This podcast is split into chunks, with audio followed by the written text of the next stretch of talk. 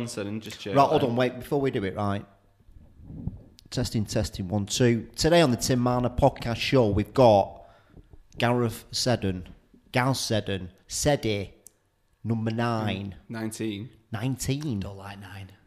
Do you not? No, I'll explain why. Right, right. Mm. And we've also got our Gaz, studious Gaz today. Studious, yeah. I'm trying to look more intelligent. You with do the look more glasses. into, your glasses? Yeah, yeah. You do. My eyes just hurt him, but yeah. Right, we're going to read out Gaz's Wikipedia. And Do see it. how accurate it is. Yeah. So we've got Gareth John Seddon, J O N as a middle name. Yep. Correct. Born the 23rd of May 1980. Yeah. Yeah. oh, I'm nearly 40. Is an English footballer who played as a striker. He played 80 games in the Football League for Bury. Correct. Correct, yeah. All right. Six foot one. Uh, nearly six foot two. Six foot one. Go on. So we have Have you wrote this? we have Bury. It says Bronze Adonis after it as well. You must have wrote it. yeah. Uh, we've got 2001 to 2004 Bury. 79 appearances, 18 goals. Correct. Maybe. think so. North That's just league goals, remember. Including cup. Northwich Victoria Lawn, one appearance. Yeah. Rushden and Diamonds, zero appearances. The what? Rushden and Diamonds. They used to play First Division. Right. Bury sold me to him, paid a load of money for men, and never played one game. Really? yeah, we'll get to it. Big, oh, well, yeah, we got to that. Yeah. Um, Padiham, Yeah. it just says question mark next to your appearances, but you had 18 goals. yeah. Three games or something. Worcester City, one appearance, one goal. Not bad. Hyde United, and this is impressive if it's true, 75 appearances and 52 goals. It's 87 appearances, 72 goals. Is it? Yeah, I went to an awards thing the, the other night and they presented me with uh, like a plaque. 70, That is a 72 and 87. That's Not good, bad, isn't is it? Very good. Not bad for a goalkeeper. Kettering Town, 46 appearances, 15 goals. That's bollocks. This is the one that I, I'm allowed to swear. Yeah, Yeah, what's yeah. this is the for one that I keep trying to change. Right. I was the only striker for Kettering in the last 15 years to ever score 20 league goals in a season in the in the top flight. So that's more than the whole total, yeah. Yeah. Not so- including cup. That's not including cup. I got I, mm-hmm. think I got 24 in the league and I think I got seven in the cup. Got 31. But the 30 appearances 31 is in a bit 42. right. Yeah, I think were pretty good. And then they sold me to Fleetwood. Then Yeah, so Fleet was next, and that's 98 appearances, 26 goals. yeah, I think he's I think it was a bit more than that. He was about 32. Uh, Halifax, 32 appearances, 13 goals. See, that's wrong. we'll get to that as well. But Somebody on Wikipedia yeah, hates you, I had. I had 24 goals by March, and if I reached 30, Yeah. the club had to pay me 10 grand. So they didn't play me again for the rest of the season. Really? Yeah, and I got I got, I got sold at the end of the season. I left and went to Chester. Screwed me over. Yeah, so then we got Chester, and this is 35 in 7. Goals. 35 game. No, see, that's more. more Yeah, I was going to say because Salford, after watching the documentary, headhunted you to Yeah. come and play for him. So that, I wouldn't say they come and headhunt you off that record. that. Off seven goals. yeah, no, do you know in no. 35 appearances? I don't know who runs Wikipedia. I don't know. Who does run sounds- Wikipedia? It's, it's, Sounds like Stevie Wonder. it's a community thing, isn't it? That's why it's never really accurate. Right, so right. people update it all the time. I think you can actually go on and update yourself. I've tried it, but whenever I've tried it about hundred times, but every time I refresh the page, it just goes back to that one. It really winds me up. We'll try and I edit once spent nearly a, a whole, I once spent a whole morning. I must have refreshed it about thirty times. It just kept changing back. So I ended up emailing them saying, "Why can't I change my goals?" they never replied. Um, start out for me. Uh, we've al- we've always when we're doing shoots and stuff together, we've always like tipped over little stuff, haven't we? What Yeah. you've been up to. But talk to me about little gals and what did little gals want to do? Always wanted to, well in fact I was going to say I always wanted to be a footballer but this probably won't shock you. I wanted to be James Bond. This is God's Yeah, honest truth. shock me, it don't no, me. I said to me uh, my teacher at junior school we had like a careers thing I mean, it, we were obviously going into high school and he said to me he said oh Gareth I, I expect I expect you want to be a footballer when you're older. And I was like yeah I do. And he was like well, what else do you want to be then? Fully expecting like a vet or a doctor or something educational. I went, I want to abseil down buildings and crash crash through windows and shoot people. and he was like, really? I was like, yeah. And I, I was I was mad on like the SAS and stuff like that. I wanted to I wanted to be like a work for MI5. I used to re- read loads of books about it. That's what I wanted to do. Mm-hmm. And the more and more I looked into it, obviously the more harder it is, and you can't. Yeah. yeah. Yeah. Um, but then obviously football took off when I was like 11, 12 and then went into high school and that, that was all I ever wanted to be. When you say it took off, what does that mean? It took off. Well, I got, um, when I was, when I was nine, right, I was, I was shite at football. I couldn't even get in the school team, which is really weird for like a nine year old, like who wants to be Yeah, it's a usually footballer. lot younger, isn't it? Yeah. Like, yeah. I'd, I'd never been to no academies, and I remember a junior school. Um, the head teacher had to pick the best seven players out of like the fourteen who was in the school team. Like I was, I was like sometimes I'd play, sometimes I'd be sub. So we had to pick the best seven players to play at Deepdale. Remember when it used to be like a, a 3G pitch? Oh yeah, yeah, Preston's yeah, pick. yeah, yeah. So it was it was a seven aside school tournament, and like whenever I speak about this, this was like the, the defining moment of my life. I didn't I didn't get picked. I was heartbroken, and the the seven lads were all my friends, and they all went away and played in this tournament, and it was at the end of the school year. And I remember breaking up for like the six week summer holidays. And I thought to myself, I'm going to get in that team. Like I'm, I'm going to be a footballer. And somebody had bought me uh, Paul Gascoigne soccer skills book, and I, I actually got it again only about five years ago. I got it off eBay and I found it, and I'm like reminiscing through it. But I literally first day of the holidays, page one, laid out some kind of like um, not cones, but like four stations, dribbling non-stop for like two hours dribbling. Once I'd done that with my left foot, dribbling, dribbling, dribbling. Next page was like a Cruyff turn. Next page was like a step over, and I would just practice. I went through the whole book every single day, and I'm this is no word of a lie. Fourteen hours a day, and I would not come off the back street. My mum was like, "Gareth," I was like, "No," and I, I hand on my heart, fourteen hours a day. And there was an old bloke who used to sit across the street in a, a deck chair, and um, he like he he used to watch me, and he'd pull me over, and he said, uh, he said, "How many kick ups can you do?" And I said, "Oh, probably about 20. He said, "I'll give you five pound if you can get to hundred. Like, f- f- Imagine this was 1990, 1990, something like that. Five quid was quite a, a, lot of money. So I practiced and I did a hundred kick ups. So I went back, I showed him, and he said, Right. And I, but I did every single one with just my right foot. So then he said, Right, if you can do a hundred with both feet, I'll give you another five pound. And by the end of the holidays, I could do a hundred kick ups, right, left foot, and on my head. I could do a hundred headers at ten year old. Just stood there, a hundred headers. And I'd, I'm I'm talking 14, 15 hours a day I practiced. Went back to school and I was the best player in the school by a million miles. Two weeks later, we played a tournament. I got scouted by Blackburn Rovers, who were then the Premiership champions. I went to Blackburn Rovers, spent nine years at Blackburn. It's mental that. Fucking honestly, Who was that guy? I don't know. Even to this day, I like couldn't remember. I couldn't be able to remember his name. It was re- He was in his eighties. He couldn't get up off, He off knew, his didn't chair. he? He knew that that's what you needed. Yeah. He was, I, I was like, I look, I get quite like not emotional, but I look back and I think, Yeah. he must have seen something Yeah, in yeah, me, yeah. even if it were just the determination. Hmm.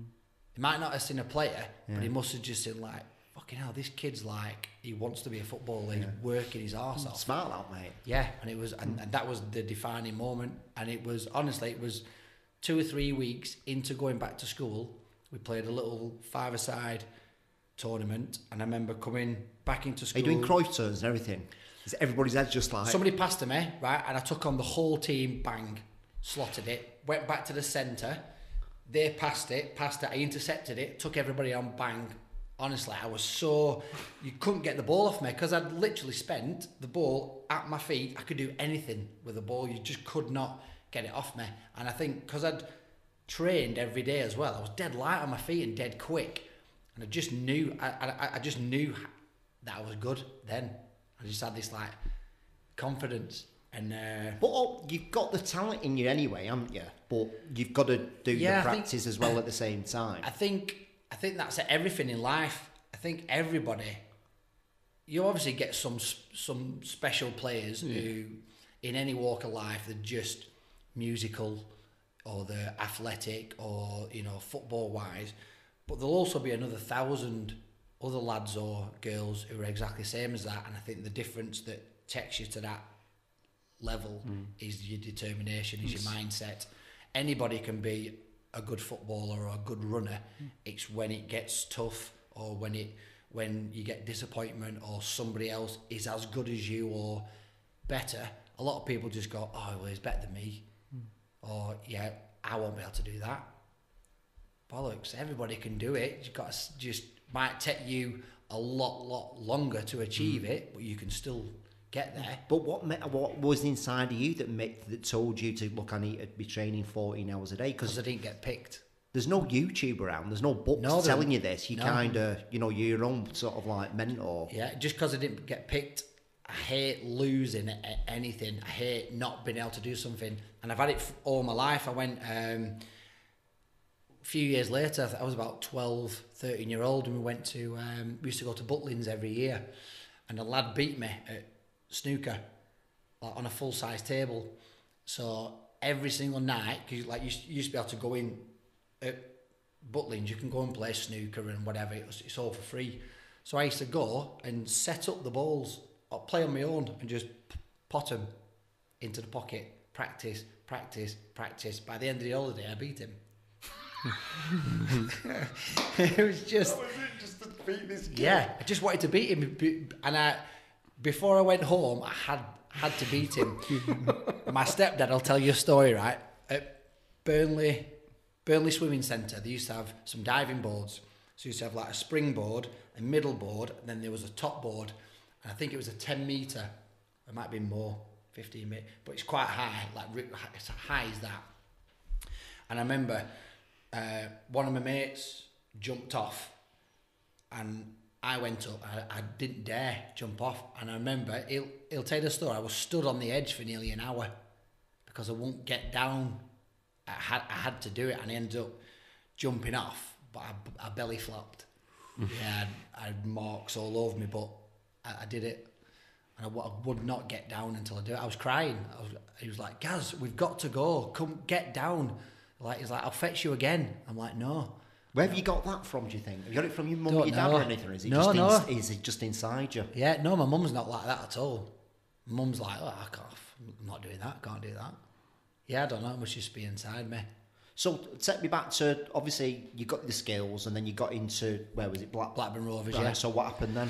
So, they just won the league as well with Shearer that season. yeah, Is that so when it Shearer and that were there, yeah. Yeah. I think, no, I think, um, I think they, I think they become champions. So 1991 I joined. I think they become How old were champions in 94. How old 11. 11. No, 10. 10. Yeah, 10.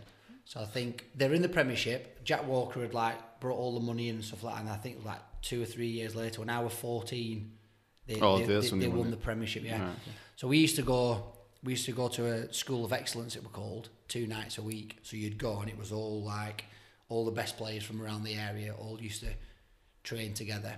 And then we used to play on a Sunday morning in a, and out the 11 who played, I think nine of us were signed on at Blackburn Rovers and we won everything. So we had like What were you doing as well as doing that? school, Right. at, at school, yeah. so, how demanding was that? You got at school? no, just two nights a week. Was it? Yeah, it was Right. fine. Yeah, but I were, I were doing everything. I were, I were boxing at night, and I were doing all sorts. I was just like dead active.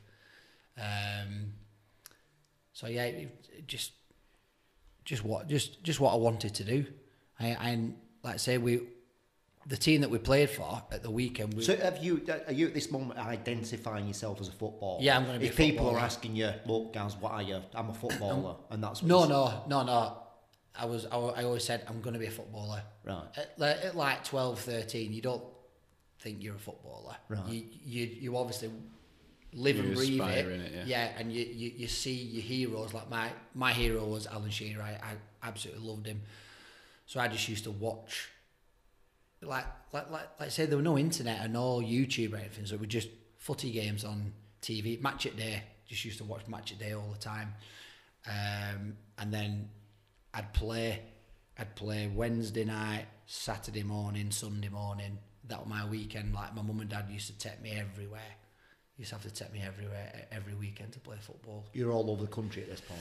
Yeah, because we'd play all the other like kind of prem teams, if you will. Yeah. Um, but then on a Sunday, you'd play for this this team that won everything as well. But we had likes of like I don't know if you remember David Dunn. Yeah, yeah, yeah. So like I played with Dunny since I was ten, in in this same team, and he was brilliant. He was like first time my dad saw him play, he went, he's going to be England captain. He Really? was that good, yeah. He was heads and shoulders above me. Just he he just naturally had it. He was unbelievable. I I had to work at everything. I wasn't naturally talented. Even when I become a professional, lads just had that ability that I just didn't have. So then I, I'd have to go away and work on it. So like hours and hours of like finishing, backing in, trying to control it. Some lads could he wouldn't even look where the ball were to come. They go bang, control it, and it would just natural. just had it. Just add it. Yeah. I didn't. I had to really work on everything. I can't. I, I have like my schoolwork and stuff. I was in set one for everything, but the teacher said not because he's he's he's academically like good, he just works his ass off. And I was always one like the whole class. m- Like maths was my worst one. The whole class would be like, like the teacher would say, "Right, everybody get that? if you got it?" And I go, "No, I don't. I don't get it." And she said, "He's." I always, I was never shy to like hold my hand up and just say, "I don't understand." And like, even my cousin be like, "Are you fucking stupid or what? Fucking easy." And I'm like, "I don't get it." It's like, "I'll tell you later." And I'm like, "No, I don't get it." And people used to not ridicule me, but they'd be like, "Oh my god, is he thick or what?"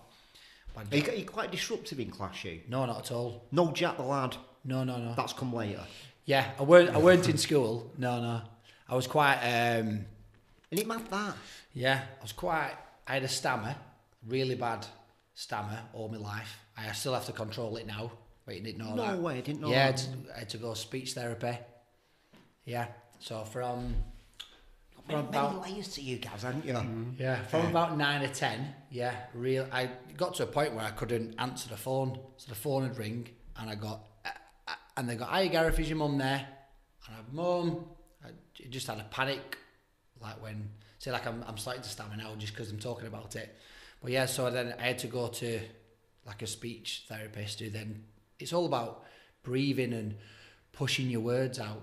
And sometimes like I'd get stuck on a word because I just wasn't like pushing it out right, and I get it stuck, and I got I, like, I, I couldn't do That's it. amazing, though. Yeah, mate. so- That's really cool.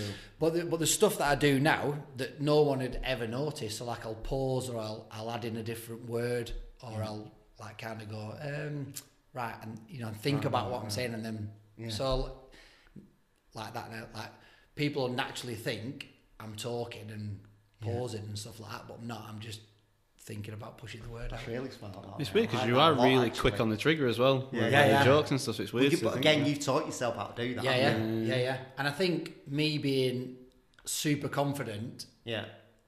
has come later on because it's overruled me when I was really, really not confident at school. So really, on, on the slide, you're a bit of an introvert on the slide, which, like, to know you, you're Probably, Not, yeah. yeah, yeah. And I wouldn't say, I wouldn't say I'm- I don't self self doubt, Yeah. but I worry.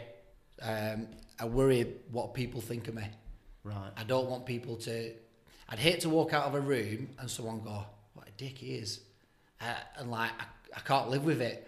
And my missus is just like, "Why are you bothering like people who you who you don't even know or probably don't give a shit about you? Why do you want them to like you?" Yeah. And I'm like, I don't know. I just, I just have it in me. I just, I don't, because I, I give everybody a chance. There's nobody who I, I, I don't like. Yeah. Do you know what I mean? Mm. Apart from, you know, you meet people. Yeah, yeah, yeah, And yeah. you give them a chance. You give them a chance. You just think you're just a dick. Yeah. You're just mm. not a nice person. Yeah. But for me, for someone to walk away and not think I was a nice guy, I'd want to know why, and I, I want to know like what have I said or have I done to make you not like me, and it really, it just really, I've always been like all my life. So I think the character that I am now is probably I've probably produced that Yeah, yeah, yeah. But that I think that goes back to the way that you look at everything, and you've probably looked at it and thought, "This is how I want to be," and you've worked towards that to be that person that you want to be a little bit. Hundred percent, yeah. Because and because you know from the outside looking, you, you are like you know a cool guy, do you know, with this Yeah. quick on the trigger, jet the lad sort of thing. But you've sort of in a way manufactured that because that's where you thought right, Yeah, yeah. and it goes back to the James Bond thing a little bit, doesn't it? Hmm. And that seems like sort of your inspiration to Yeah, yeah. to get to that level. I think you've turned out all right, guys. I'm going to be honest with you, mate. Just Turned out about. all right, pal. But wait, I had, but like from 16 to 21 as well, I had really bad acne. Like really bad. I was, I was on tablets, ended up having to have injections and stuff like that to control. Hmm. So that I think that as well puts massive hmm. pressure on you because you you're not you obviously not good with the girls. Nobody fancies you. I got a story right. So one of me, one of my best mates, Jason Jarrett, uh, he was at uh, Blackpool, and I was at Wigan, and we used to have to go to to college uh, one day a week. So you train like you, you leave school at 16. I signed a two year scholarship. Uh, so I, I was at Wigan. Um, no, sorry, sorry. I was at Blackburn. He was at Blackpool, um, and we used to have to go to Preston College, and he he's like a dead dead good looking lad, like half caste lad, um, and he was sat in the canteen, and as as I've walked in, um, these two girls were sat in, in front of him, and they went, "Oh, he looks fit." And as I got closer, they went, "Oh no, look at his spots." And he told me, and I was like, I was devastated. Yeah, but I was like, How old were you then? Seventeen. So that's I was like a footballer then, yeah, but it was, yeah, I I mean, like really bad. Yeah. Like, really bad they were. Uh, but he had them for such a long time, and I remember, I used like anybody who's had spots and stuff like that, acne, they'll, they'll like maybe like, um, what's the word? Um, You're self conscious, aren't you? Yeah, a little bit. I suppose so. Yeah, but they'll um, not re- relate to this. You know the word I'm Yeah, on yeah, yeah. Relate to this. Yeah. I used to wake up every morning and I used to like have my eyes closed and I'd I'd like say, please, please, like when I when I look in the mirror, all my spots have gone. That's what I used to do. Really? Yeah, mad in it. Yeah, and now I don't. I know, but shit. in a way, Gaz, what it, what it's what I like about you, mate, is you've got no ego about you, and I think all these things that you've been through, the stammer and the acne and stuff like that, has actually helped you get rid of your ego because you know what it is Mm. Yeah, yeah. like to fucking suffer Yeah, and yeah. not be like you know, not you've not you've definitely not been fucking silver spoons fed, have you? No. It's give you an understanding of how people feel, isn't it? And Yeah, that, yeah. That probably Yeah. comes back around to the nice guy thing again. You know? like I, I do I think I, I do have a massive like empathy for for other people like some people will, will see see some people who, who have some kind of like disadvantage it don't have to be like a disability but can can be anything and they'll and they'll like maybe mock that and I, I don't have that in me I'm like fucking hell poor bastard like I'm, I'm gutted for him because I know I suppose I'm nowhere near had what they've had you know spots Yeah. and a stammer it's nothing is it But you've been there. You but know yeah, what it's yeah, yeah, and I think fucking hell, poor lad, Yeah. like what he has to go through, or yeah, so, So- I can see that. T- take me back to Blackburn then. So you're at Blackburn. Yeah. Um, what happens after you know? Take me through that process. So at Blackburn. you you sign sixteen to eighteen as a scholar, and then you what get, you getting paid at that point? Yeah, you get paid. Yeah, it was Yeah. only like seventy five quid a week, but I had to I, like you move away from home, you live in digs. Right. Uh, you train every day. Obviously, on a on a Thursday you go to college. You play on a Saturday morning, and you play against other club teams. So you'll play against like your Liverpool's, Man United, Yeah. or stuff like that. And then after the two year, you get told whether you're getting a pro a pro deal. Uh, now, obviously, it's every boy's dream to become a, a pro. Like thousands of lads become um, apprenticeship, like a, a scholar, but then it's maybe it's maybe two or three out of the whole scholars who'll get a pro. So you have, you you got to be good. Um, towards the end of the well, no, middle of the second season, um, I played against Burnley, um, and it was like a 50-50 and the I've jumped into the tackle and the lads jumped in as well, and we've both kind of gone like two footy, but not not a nasty two footy, just like a like a real hard challenge. And I've gone underneath his feet, and his feet like straight legged, has come over the top of mine. So I'm on, I'm like sliding, if you will. So I'm, I'm not far off the ground, and his two feet have hit me in my chest, and I've like, I thought, oh my god, like I'm winded there. Yeah. It, it, it, really hurt. And I was like, I was struggling to breathe. Only about five minutes left of the game. And I stood up and I'm thinking, oh God, I I can't catch my breath here. Anyway, carried on playing. Because I'm one of them as well. I don't like to show that I'm hurt. I don't know why. I think it's like kind of a, it's not a weakness, but like, especially on the playing field. So I'm like, oh my God. Anyway, gone back to the changing room and I couldn't, I was sat down I couldn't lean forward to take my boots off. It was just like a pressure in my chest. I was like, oh my God. So I've gone home and I remember it, it was my stepdad's birthday. Uh, well, we- we're going out for a birthday meal. I said to my mum, I said, I'm going to have to have a lie down, like my chest is killing. She's like, you all right? I said, yeah. And my bedroom was in the attic then. Um, so I've had a lie down and it, it just felt like I was like suffocating. Like I could not breathe. It was just like I was, at the end I was like, and I thought, I need to go and get my mum. So as I've, as I've gone to walk downstairs, I don't, know what's happened. I must have passed out. But next, next thing, I'm, I'm in the car and they're zooming me to the hospital, like my mum and stepdad. And I brought my sternum and punctured my lung. Fucking I didn't know that I'd done it. Um, and I had, so I was- I was in hospital and I had all like air bubbles. And you could, like, you could hear it, you could squeeze it, you go, and it was just so obviously I didn't couldn't play like they said you can't play for a year A year. a year just because your lung your lungs expand and because of the the um the obviously the hole in it and it escaped then you've got all air around you oh your your heart and everything really Putting pressure on it. Yeah. yeah When uh, they told you that, what you what you thinking? Oh, I just thought, fucking hell, that's it, that's me done. I'm never going to be a footballer. It's gutted. Um, so I didn't do anything for eight or nine months. It was still still sore to touch, but obviously the bone had hit. But like like your sternum's a big bone, isn't it? yeah, yeah. Um, so I could I could get back running and training, and I felt like fit as anything. But to control a ball on my chest, it was still tender. Um, one of my mates had just joined the RAF, um, and he said to me, he was like, he was, he was just like bragging about how good it was. Um, I think he'd gone in as like an engineer, and he was a decent footballer, and he'd he'd already been to like Italy and stuff like that, playing football. And he was like, Gaz, join up, um, join up in the RAF. He said, if you're good at sport, he said you'll travel the world. So I was like, so then it got back to like, oh, I could start abseiling down buildings here. so I thought like, yeah, like maybe like the military, I, I can play Yeah. play football all around the world. How old are you then? 19 Yeah. but I can I can still like be in the military and do you know maybe go down that route. So I went to I went to the careers thing at the RAF office and he sat me down. He said uh, he said right.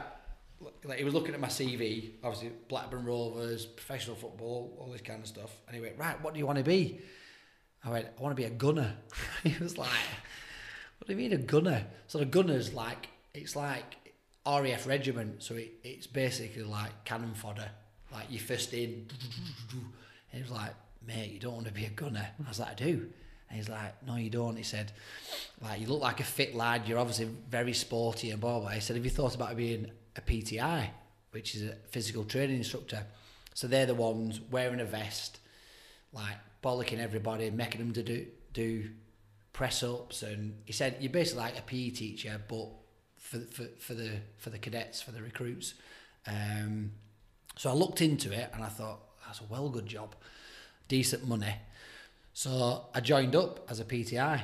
So I did, I did my ten weeks basic training and I absolutely loved it. I flew through it. I was literally, if I can give anybody adv- any advice who's joining up, if they tell you to do something, just do it. Like, don't question anything. Don't question why you're doing it. Don't question like the morality behind it or the sensibility. Like they could ask you to run around that parade square in your underpants. Do you know what I mean?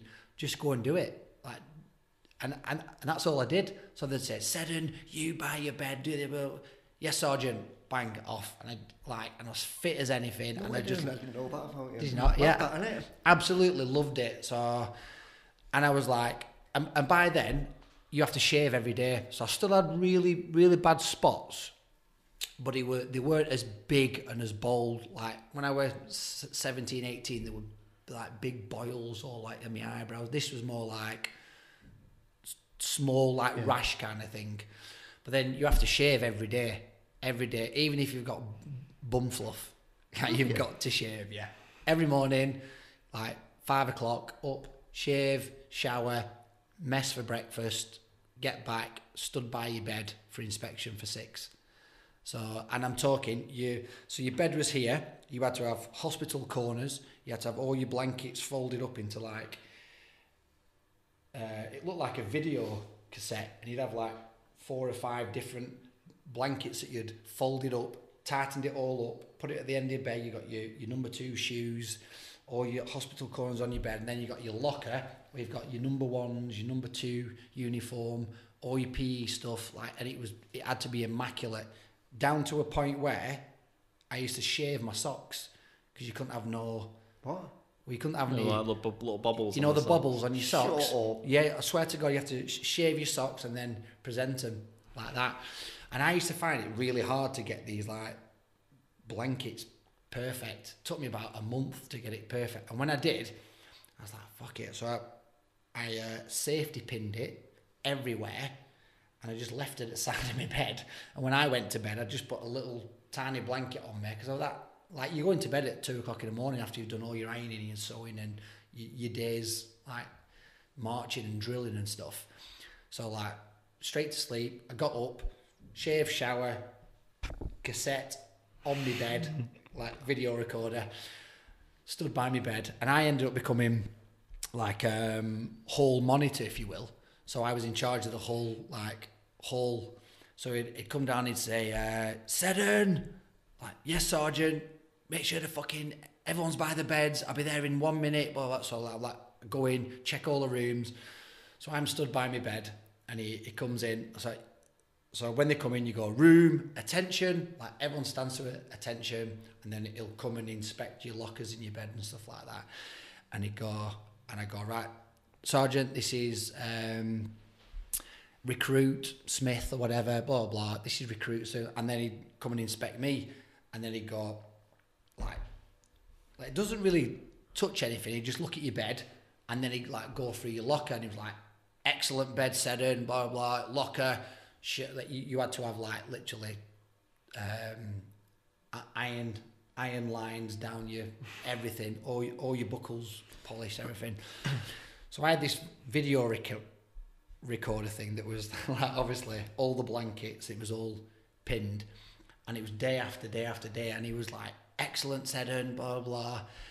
It must it must have cottoned on because one day he was like, "Seddon, stand by your bed, get your room ready." I was like, "Room attention," and he'd come and he said, "Right, everybody come to Seddon's bed," and I was like, "Fuck!" So I'm like stood to attention like this. And he said, Right, can everybody see the standard that I'm after? And I was like, Yes, get in. And he was going through and he said, Look at this. And he picked it, picked the blankets up, and you could just see him, he just went and looked at me. He must have, he must have had it a hundred times before. He just went, Look at this. What a bag of shit. Went to the window and we are on like the third floor. It was fucking chucking down. It was October, muddy as hell. Just whizzed it out the window and it just went and stayed exactly the same. And he went, right, Seddon, get your whole locker. I'd so I'd spent six weeks getting this locker immaculate, all my number one uniform, my shirts, everything. I had to take it all out, hang it out the window, and just drop it into the mud. And he was like, "Don't ever think you're fucking smarter than me, young man." And I was like, "Sorry, sergeant. I just wanted like my bed to be." And he was like, "Right, um, get all that in the wash, cleaned, ironed by the morning." This was so I had 24 hours. I, I still had to go and do do my training during the day, but when I got back, so I never went, I never went bed. that night. I was up all night just ironing everything, putting it back in my locker. And man, I think I managed to get about 15 minutes, and then it, I was like, oh my god, stood by it, stood by your beds again. What did he teach you that lesson?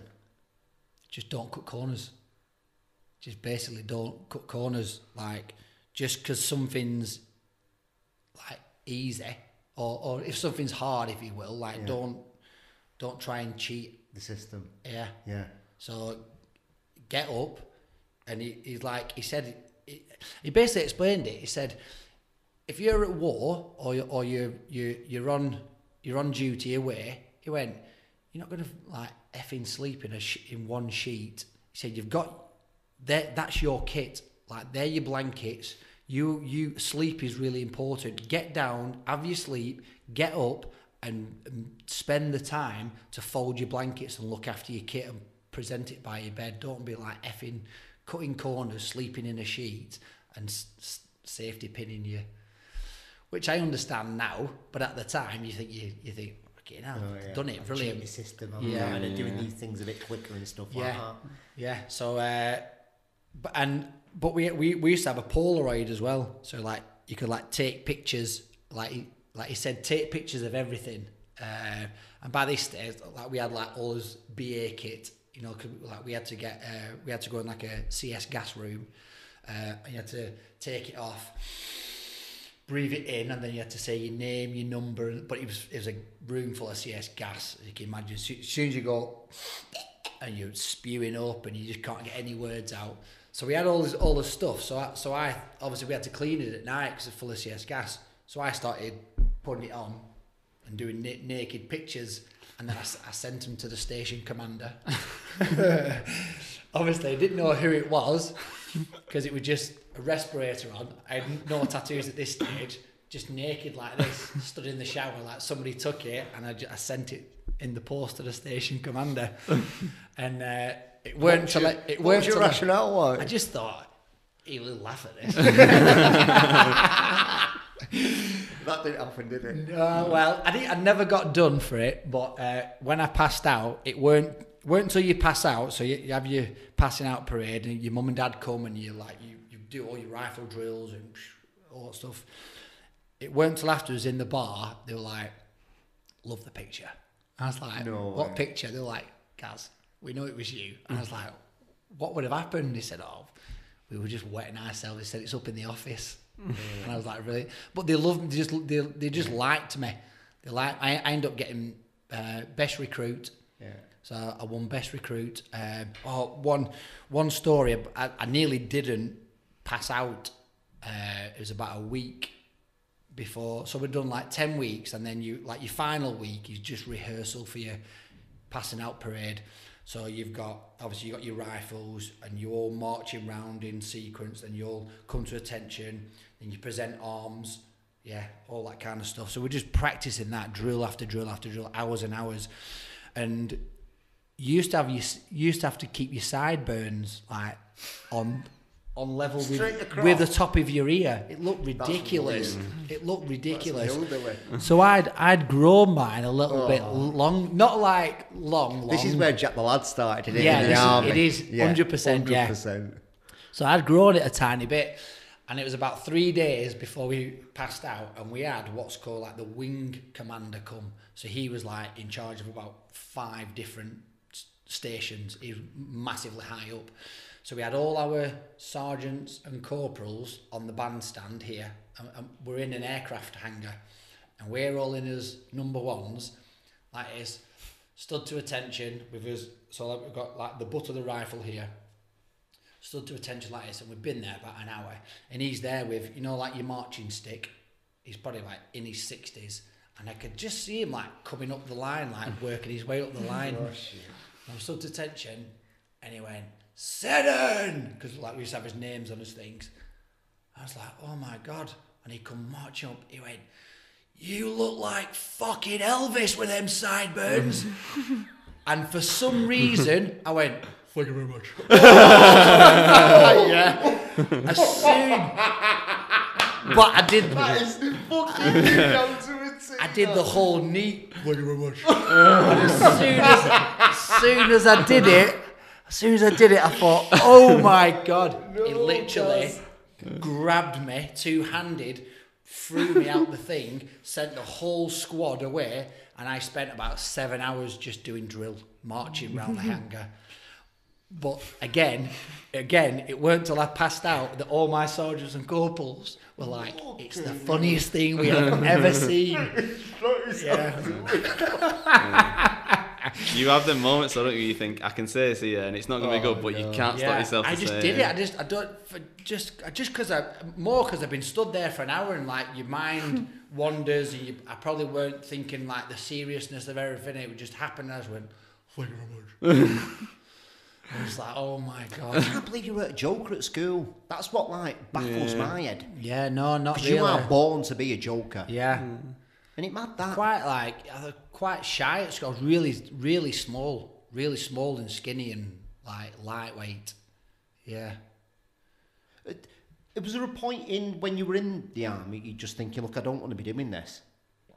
Well, Is that where you start joking around because you knew that that's not where, where you're meant to no, be? no, I, I really, I loved it. I absolutely loved it in the RAF. And then I went. So after your, your basic training, you go to your trade training. So I, I did eighteen months learning to be a PTI. So you literally, you you take every national sport.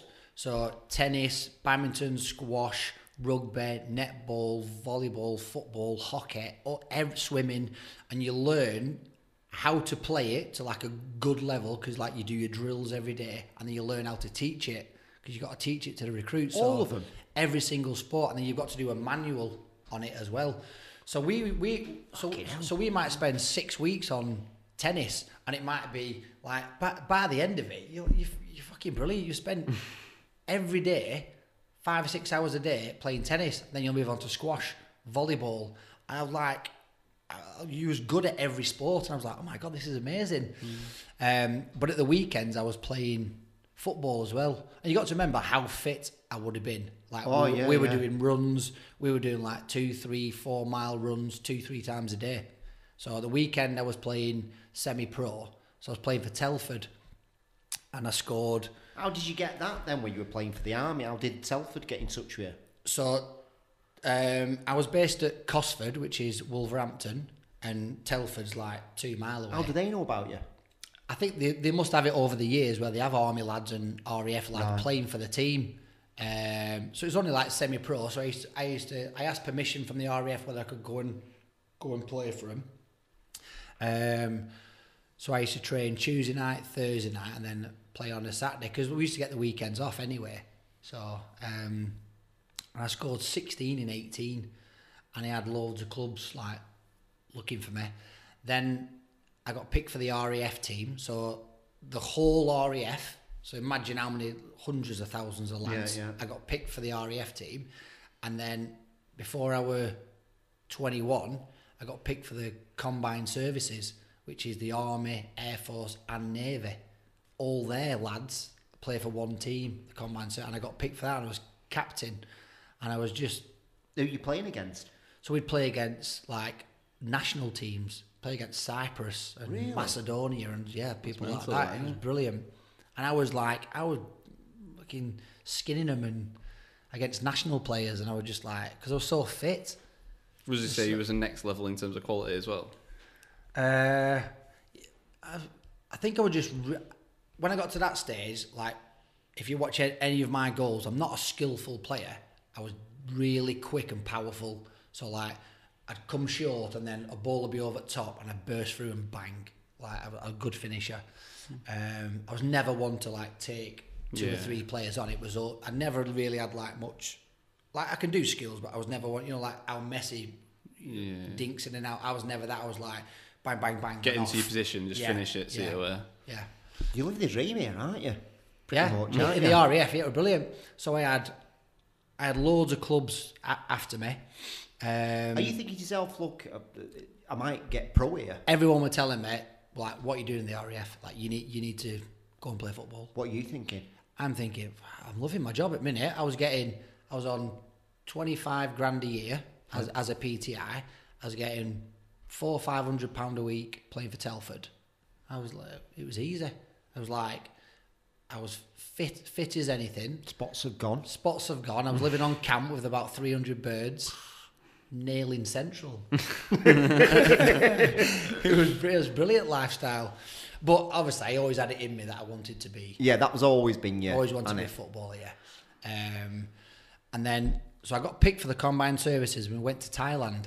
Uh, we went building an orphanage, and then we played the Thailand national team, and then we played the Thailand um, army team as well. It Can't get much better than that, does it? No, it was brilliant. So I went away. We did, went two weeks, but in the last few days before we came back, I got really ill. I've had like food poisoning, and it was it was that bad where I was like hallucinating in the room. Somebody came. I ended up on a drip, and uh, they had to put me in first class on the way home because I was on a drip because I was that bad. Just like just everything was like coming away from me. Um, and when I came home, I was ill for about 10 days. And then I got over it. Um, then Everton bought me out the RAF. So I went into Everton for a month. Like the RAF let me go to Everton for a month, training every day. Paul Gascoigne, Campbell, Really? Ferguson. um, Duncan Ferguson. I stayed at the same hotel as Duncan Ferguson. He, he took me on the piss one night after a reserve game. So then they they paid I think ten grand. They bought me out the RAF like out of my my contract. So I went to Everton and then Everton used to play. Uh, sorry, Everton used to play against like Man United reserves and stuff like that. So I, I was only in the reserves at, at this stage, and um, they played against Man United reserves at Gigg Lane because that's where Man United used to play their game, which is where Bury play. Yeah. The manager of Bury was watching. I scored a couple. He asked to take me. I ended up signing for Bury because I knew I was never going to make it at Everton. I wasn't. I was training with like, like say, like Ferguson and Campbell and Franny Jeffers and all those people like that, and I just thought. I'm not as good as you. I just knew I weren't. I weren't at that elite level, but I could definitely go and play League One for Yeah. Bury. And the manager was like, "You, you come and sign for me." And I was only just gone 21, 21 and a half, and he was saying, you, "You'll come and play every every week in my team." So at that time at Everton, then that's when Gascoigne was there because it was sort of a like a, a bit of a dummy signing, really, wasn't it? Because it was at the tail end. Yeah. What was that like being there after you'd bought that book Yeah. that taught you to Well, I- to be a footballer? The almost? first week that I went, he was there, and I was just like in awe of him. Um, he didn't train that much, and then I didn't see him for about four months because he, he ended up going to I think it was the Priory, so he, he went in rehab. Yeah. But um, there was one bit where I went in the shower, and Franny Jeffers was in the shower, and I was just having a chat to him, and uh, he was like, like, "How are you doing? Are you enjoying it?" I said, "Yeah." I said.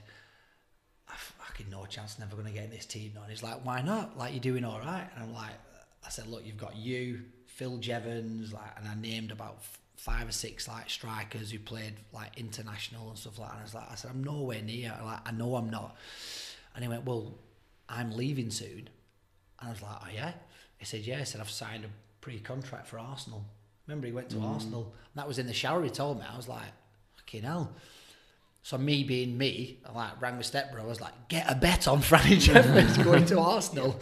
So I, so I, yeah, I ended up leaving Everton and going to Bury, and that that was it. I remember first time I ever played, and you you walk into the dressing room. I was picked. We played Tranmere away, and it was about twelve and a half thousand on, which at Tranmere was pretty good. I remember just walking into the, the changing room. It was the first time I'd ever seen my name on the back of my shirt. Really? Well, hanging and waiting for you. Yeah, said it. I was Seddon number nine. I was like, oh my god, like that, that's That's it. that's that's what. I, yeah, that was a hmm. dream, and I was twenty, nearly twenty-two, I think. Yeah, and I'm- remember I was that nervous. We won kick off. You know, you flip Yeah. the coin, and I remember a little bit of weed dribbling out as we were taking the centre. Yeah, because I was that nervous. That's Yeah. mint, that mate. Yeah, it was class. So that was it then. Yeah, professional footballer. Left the RAF. Professional footballer. That's a dream Playing for any for striker to be a number nine as well, isn't it? That's, Well, that was the thing. Yeah, yeah. I was like, I was number. b- like Alan Shearer, yeah. number nine. I was like number nine. Um, played that whole season. Finished top goal scorer. started the next season, and I started with like a bit of a sore back, just like out of nowhere, like just the the all my spine and the joints at, at, at the bottom of my back were just really sore, and it got to a point where I like I couldn't get out of a chair. I couldn't like lift my neck because I had like really bad sciatica going down my legs, and I didn't play the whole season. I missed ten months. Nobody knew what was wrong. I was having like chiropractors. Um, I was having like steroid injections into my sacroiliac joints, and it just nothing was like curing it. Uh, and then within about two weeks, just went. I was like back running. I thought, right, got like a second chance. Work, worked For my no reason, he off. just- no reason, just went. Just like just all of a sudden, I thought oh, it's getting easier. And within about two weeks, I was back running, sprinting, playing football. Went back down the boxing gym. I was like, right, whatever it were, it's like it's gone. I'm getting super fit. I remember you telling me this now. Right, go on. Then come back for the next season, finish top goal scorer again. I was flying, gonna go to gonna go to Wigan for 250 grand. Really? Yeah. Then Bury went into administration um, and said, "Look, we're gonna, gonna have, have to sell you." Um, but I, I'd just come back from holiday. I'd been like running on the beach, and my knee was a bit sore. And I, so I went to see the physio, and he was like, "Oh, it's swollen." So like he was like touching it on the side, and it was really tender. He said, "Oh, I think you've like damaged your cartilage. You're gonna have to have like a bit of a like a bit of a minor op in the summer." So I had to put the move to Wigan. I was like, "Well, I can't like." Obviously, like they put it on hold. They weren't going to sign. So then, um, I had I had like a little like clean up op in the summer. Um, come- Was it cartilage?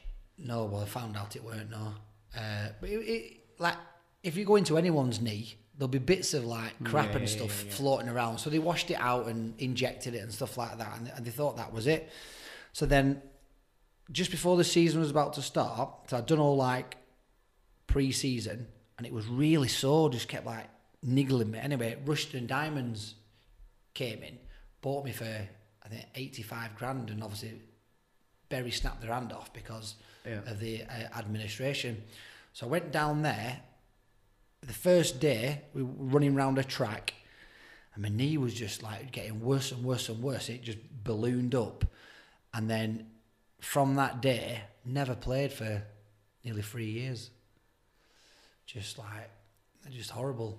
I had, You had- didn't know what was going on for three years. I didn't know what was going on for nearly nearly two years. I I end up uh, so What age were you then?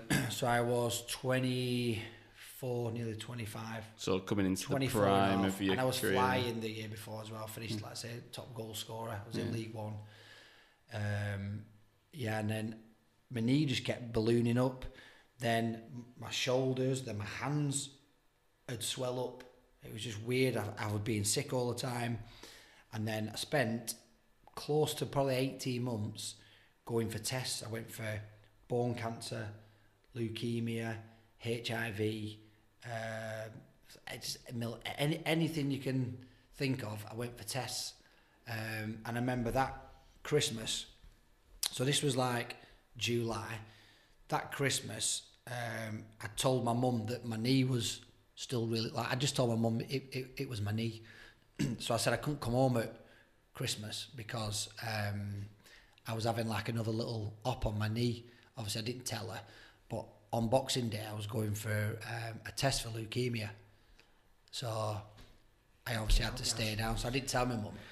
And uh, the other two lads who I lived Who, with, were- who were you with? Just we- mates? yeah, we were like teammates. We all lived. The three of us lived in the same house. But obviously you're going through this on your own. And yeah, every day I was like going in for physio and I was trying to do like stuff on the rowers and stuff like that, which was like keeping me off my legs. But then all my hands would swell up and my, my elbows and then I'd start being sick and just weird. Um, yeah, then so Christmas Day, the, the the other two lads had gone home. Obviously, no one's in training. So I remember sat there and I had a, I had a microwave meal already, and then the fucking electric meter ran out. So all the electrics went off, and no shops are open to go and get a, a Day. lecky card. I remember just sat there, just busting into tears. I didn't. I didn't. Obviously, didn't ring anyone. Didn't ring my mum or dad. Bust into tears, and I was just thinking, "Fucking, I'm dying." That's what I thought. Fucking wrong. It's mental. Yeah, it was bad. It was. Yeah, it was. It was. Um, it's probably the toughest time of my life ever. Put you on your own as well. Yeah, On Christmas Day as well. silence. yeah. I, just didn't want anyone to worry. Did you telling your teammates what were going on, or were you kind of putting your No, brave, they- you put your brave face on?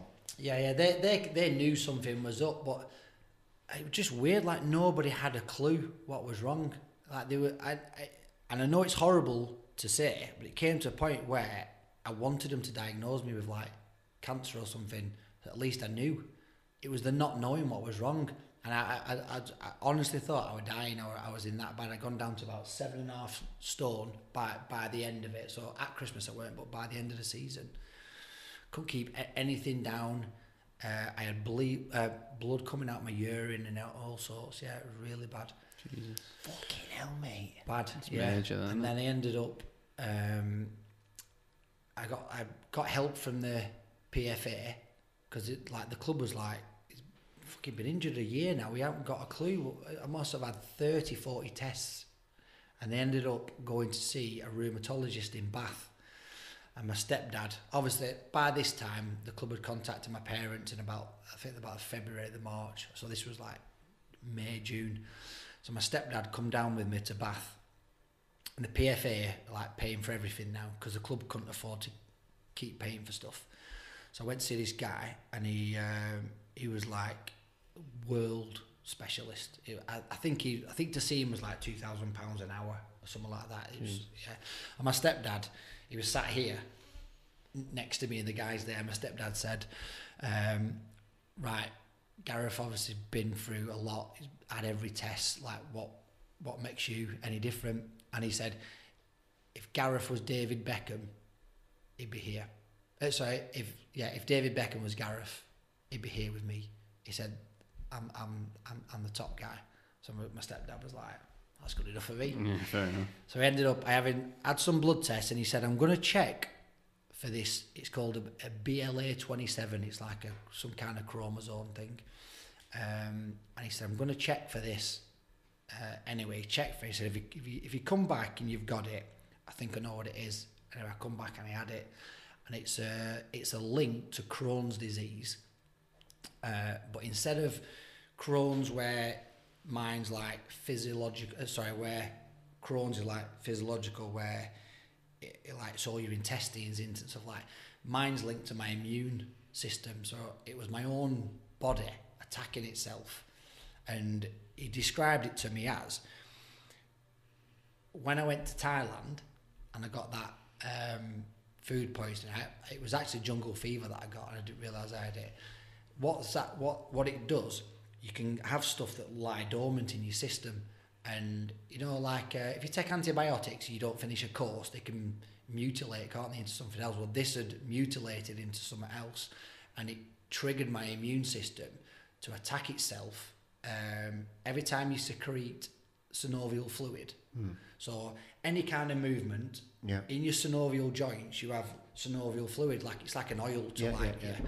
And every time my body secreted that, my immune system didn't recognize it and used to attack it. So every time I moved or did anything, it attacked the synovial fluid, and that's what made me swell up. And I went for what's called um, they put like an ink in your in your system. It's like a dye, and then what they do, they put you under uh, like an MRI thing. And a normal person would have like he explained maybe eight to ten hot spots in your body where you've got like a little bit of like um, heatness on your joints, and you know like um, what's it called when you know you take like ibuprofen because you, you oh I'm Yeah, yeah. aching there and well I had 87 all inside my all inside my vertebrae my spine all inside my hips uh, my joints and my hands all like really bad in my knees and stuff. And that was because my body was just constantly a- a- attacking the synovial fluid which was s- like surrounding the, the joints and the heads of stuff.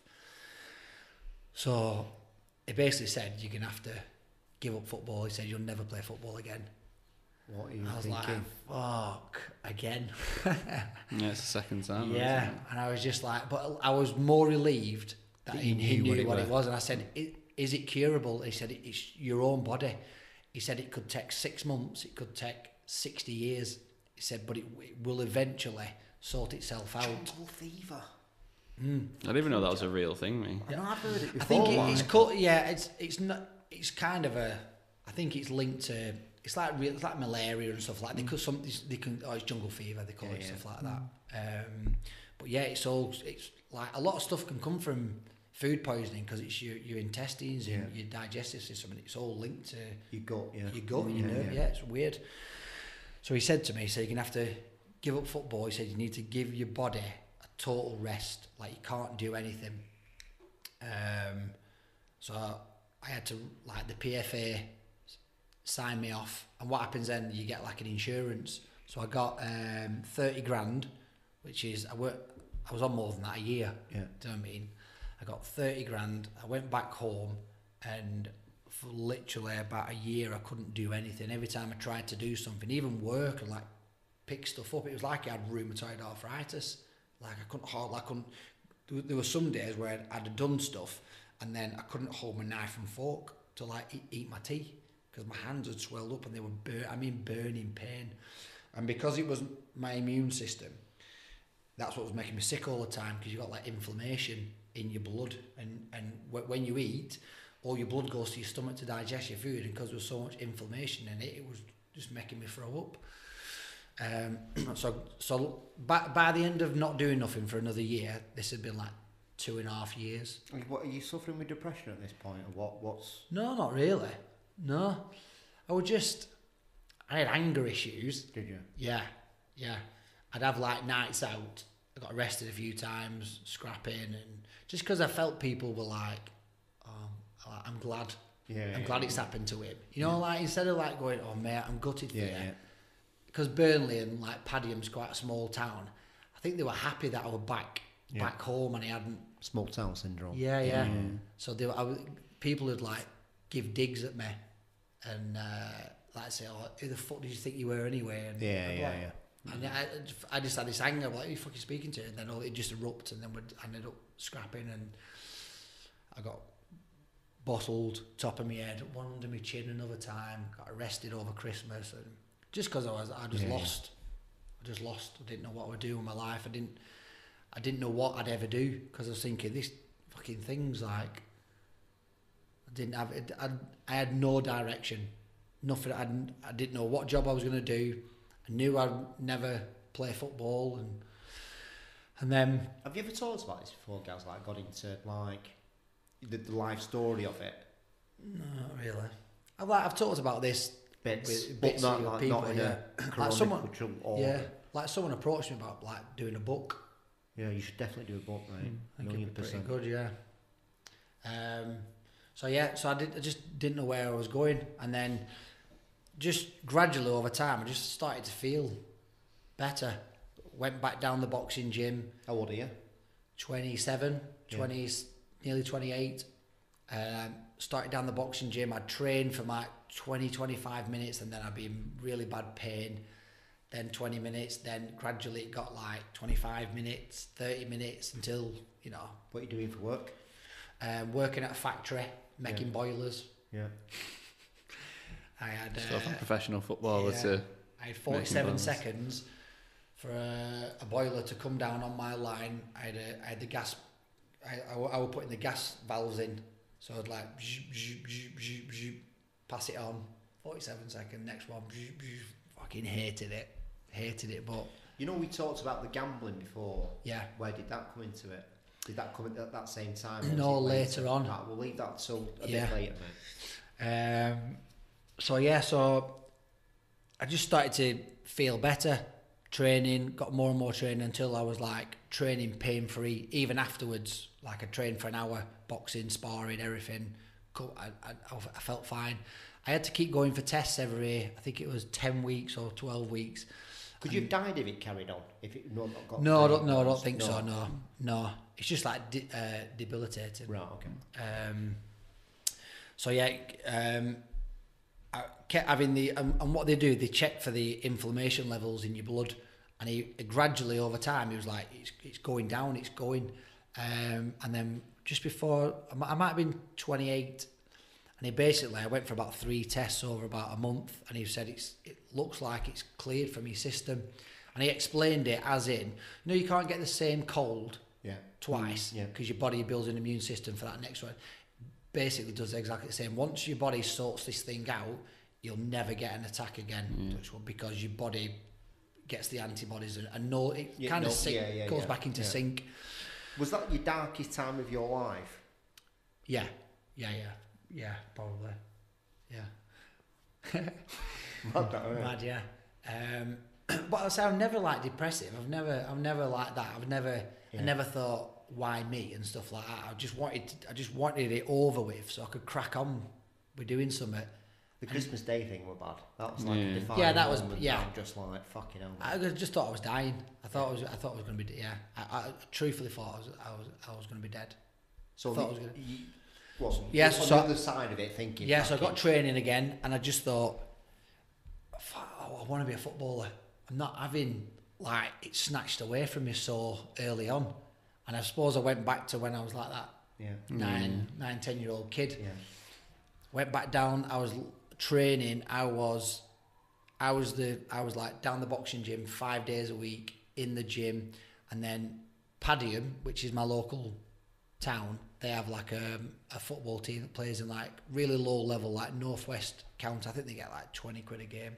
Just said to the manager, "Let me come and play like last few games of the season." Uh, I think it was like ten games. I remember I came on, played about twenty minutes, got um, didn't score but got a chance, and then the next game I started and I, I scored eighteen in nine games, and I was like, just because, not because I was better than everybody else, just because I was hundred times fitter. Do you know what I mean? I was that determined. Like some of them would turn up hungover. Yeah. I'd I'd turn up. I'd probably That was my football career. that. but it's, it's like everyone to their own. But I, I want, I could see a goal where I wanted to get back. And then end of that season, um, I, I never stopped training. Trained the whole summer. Pre-season, I joined Hyde, Hyde United. Hyde United were in the Conference North. The manager, so the, the assistant manager was a guy called Tony Ellis. Used to play for Burnley and stuff like. that. He knew me. He said, "Gaz, come down pre-season, see how you get on." came down pre-season and I was flying. He said, like, look, start start the season, we'll offer you a contract. I scored nine, I think I scored nine in nine. They offered me, I think I was 450 quid a week. It was only part-time. Um, that season I finished with 42 goals and then I got picked for the, the non-league England side. really? Yeah, so I got picked for the England side. Played a tournament in the summer. We played. It was England, Scotland, Ireland, and Wales. I played three games, scored four, got player of the tournament. Came back to Hyde, second season, scored thirty-five. Obviously, you've given up your boiler job. Yeah, yeah, really good point with that now, yeah, yeah. Um, I think I, I think was I work. I was working as a um, personal trainer, so I was working in a gym. Yeah. Um, so I was, I was uh, keeping fit every day, playing football, and then um, end of the second season, so I'd scored 70 odd goals in like 80 games. They then sold me to Kettering. Kettering were in the league above, but they were full time. Where's how far's Kettering away? Did you have to move? So this is the this is the weird bit, right? Kettering is a, a mile away from Rushden and Diamonds. Really? So I lived two streets away from where I was sat there at Christmas with no lights on. And this is Fucking hell. That's mental. three years later, three Christmases on from that day, and I'm back, professional football, scoring, been picked for England, full time training. I, I could never go back in the football league because Yeah. you have to give your money back Yeah. but I'd signed, so I was, but it was in the National League, so at the conference, full time. I was on 850 quid a week, back playing football. Was there a moment where you sat down and thought about that? or is it only now that you're older that you're actually going back thinking about it? I remember there was a, a moment where there's a I can't remember the river called River it might be River Wye or something like that. No, uh. So I, I like me fishing, and I remember walking down the river, been fishing, and I walked up onto the bridge. I didn't realise the house was looking right at me, and I was just like, "Fucking hell!" And I, I went, I put my fishing gear at the side, and I went and walked. It was only about four o'clock in the afternoon. I remember walked. I looked through the window, and I could see like the living room. I was like, "Oh my god!" I thought that's the place where I thought I was dying, and then I'm here fishing and back playing football. That's a cathartic moment, isn't it? Yeah, it was good. That's mint. Yeah, yeah, yeah. Goosebumps. Yeah. So that was it, and then I just kind of, I think ever since then, I think just eh, I think th- things that I've gone through ever since then, you just think, what's the point of fucking moaning about things in life? Do you know what I mean? Yeah. just like, I'm so lucky to to come back and have what I've had. Like everyone says, oh, you must be gutted what happened to you. Yeah. Like no, it's probably probably made me the person that I am. Yeah. And I might, I, I, if I'd if I'd have made it at Blackburn Rovers when I was 18, I wouldn't be sat here now. I'd probably be a bit of a twat. You know what I mean? Yeah, it's character building. Of course it is, yeah. And I, through, yeah, and I think I can pass that on to my children as well. Yeah. Do you know what I mean? Like the like my children will never grow up not appreciating things that they've got. Yeah. Do you know what I mean? They'll never be spoiled. They'll never they'll never be brats. They'll never be they'll never look down on anybody. Yeah. Do you know what I mean? They'll never take the piss out of other people who don't have stuff or have Yeah. any disability or stuff like that. They'll be they'll grow up to be nice, polite, friendly.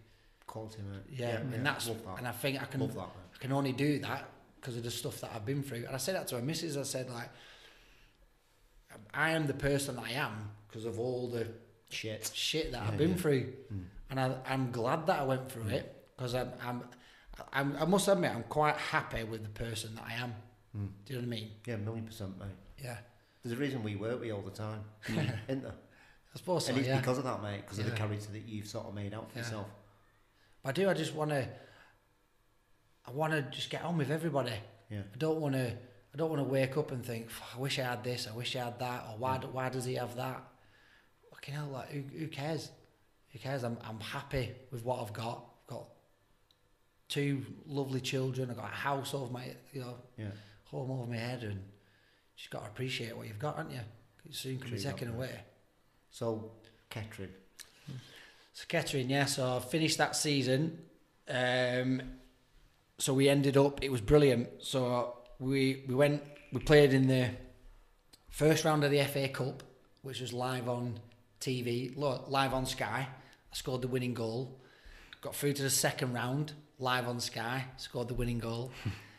Third round, they got us on Sky again because we was the only non-league side we got drawn against the only other non-league side. So you know, in the third round, you, Yeah, that's when the big boys come in, Man Yeah, yeah. United, and we got drawn against the only other non-league side. So it was like, how, what, how's your luck? Yeah. You know when you're doing that and these things are happening, and obviously, are you thinking to yourself, "Look, I'm not taking this for granted because of the shit I've been through"? You've Oh, got, yeah, yeah. You've got your feet firmly on the Yeah, yeah, ground, yeah. knowing that eh, you know what I mean. It can be taken away at any point. Don't get me wrong, I enjoyed it, like because Yeah. I thought uh, you have to enjoy Yeah. these kind of moments because it's been taken away from me so quickly. I just like, and I always had in the back of my mind, like, like, what if it comes back? Yeah. I did honestly. I always used yeah, to think yeah, that. yeah. Um, so yeah, and just we played in the third round. We got the winning goal again. Then we drew Fulham in the mm. fourth round, and I'd been on Sky TV. They come to like interview me at my house, and it was just I was just like, fucking hell, this is unbelievable. From like where I were two mm. and a half.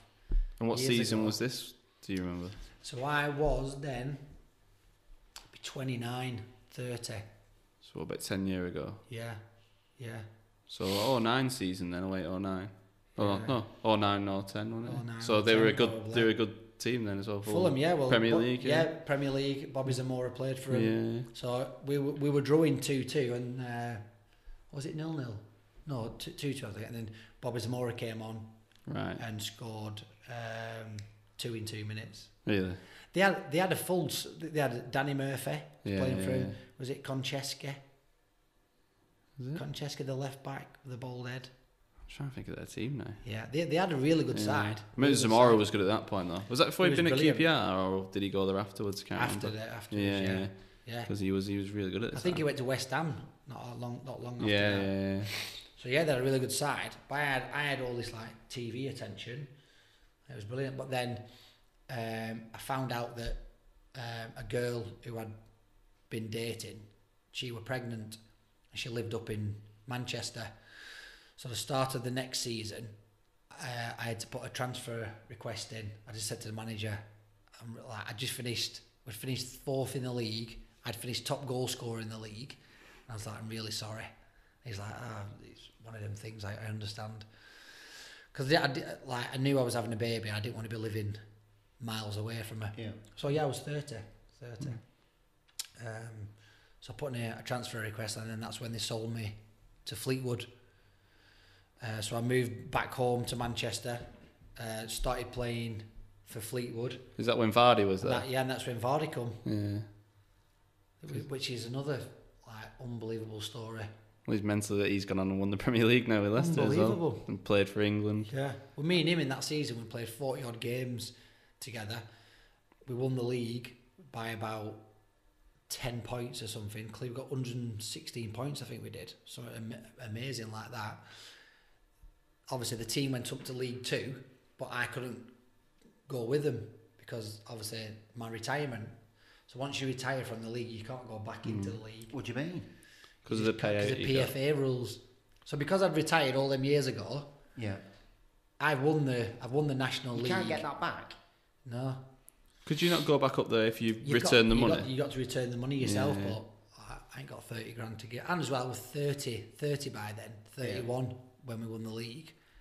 So I, even though I've got a few years more more to go, the club weren't going to pay thirty grand Yeah. plus go up and then pay my wages yeah. as well. It was it worked out about some hundred grand or something. yeah, So which is were a lot of money back then. Yeah, Well, it is so- now at that level, isn't yeah, it? So. especially for a thirty-one year old. Yeah, yeah. And I was quite happy, like staying in the National League, because then I went, I ended up going to Halifax, and they they paid me round about eight nine hundred pound a week anyway.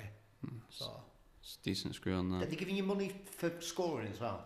yeah, yeah, yeah, uh, not much. Like, oh, so the the Halifax thing. So the reason why I left. This was saying about the goals before. Hmm. So I signed signed a contract because they were they were desperate to sign me. So they they offered me like I think it was about eight hundred pound a week, and then they offered me um, if I got like goals per um, Season. money money per goal, but goals uh, like a, a if I got to twenty goals, I got two grand. But then if I reached thirty goals, they made it up to ten. So we were in March, firmly in the playoffs. Like nobody, like we couldn't drop out of the playoffs. We had six, six or seven games left. I was on twenty four goals. I, I got dropped. I didn't play again. Twenty four goals, and they didn't pay me for my two grand when I, when I reached 20, 20. in the first place. Because one of the reasons were they didn't want to go up either. Because they, if you- couldn't compete if you they couldn't, well, they, not that you had to, they had to pay loads for the, the stadium Mm. and you know if you go up a league, like because like they, they would have got into the league, they couldn't afford to do it. Mm. So they were like, "Fucking hell, what happens if he scores another six goals?" So I didn't play. So I had a massive falling out with the manager. I was like, "You shouldn't, you shouldn't offer me that if you can't." It just really wound me up. I felt, I felt like they were stopping f- stopping me from playing again. Yeah. Mm. And I was thinking, I'm like 32 year old coming to the end of like my career, and you're stopping me from reaching 30 goals. And What- what pl- you do? playing. I just I had, I had a massive fallout in the dressing room with the with the manager in front of everyone. I just I just said you're a fucking liar. You're a coward.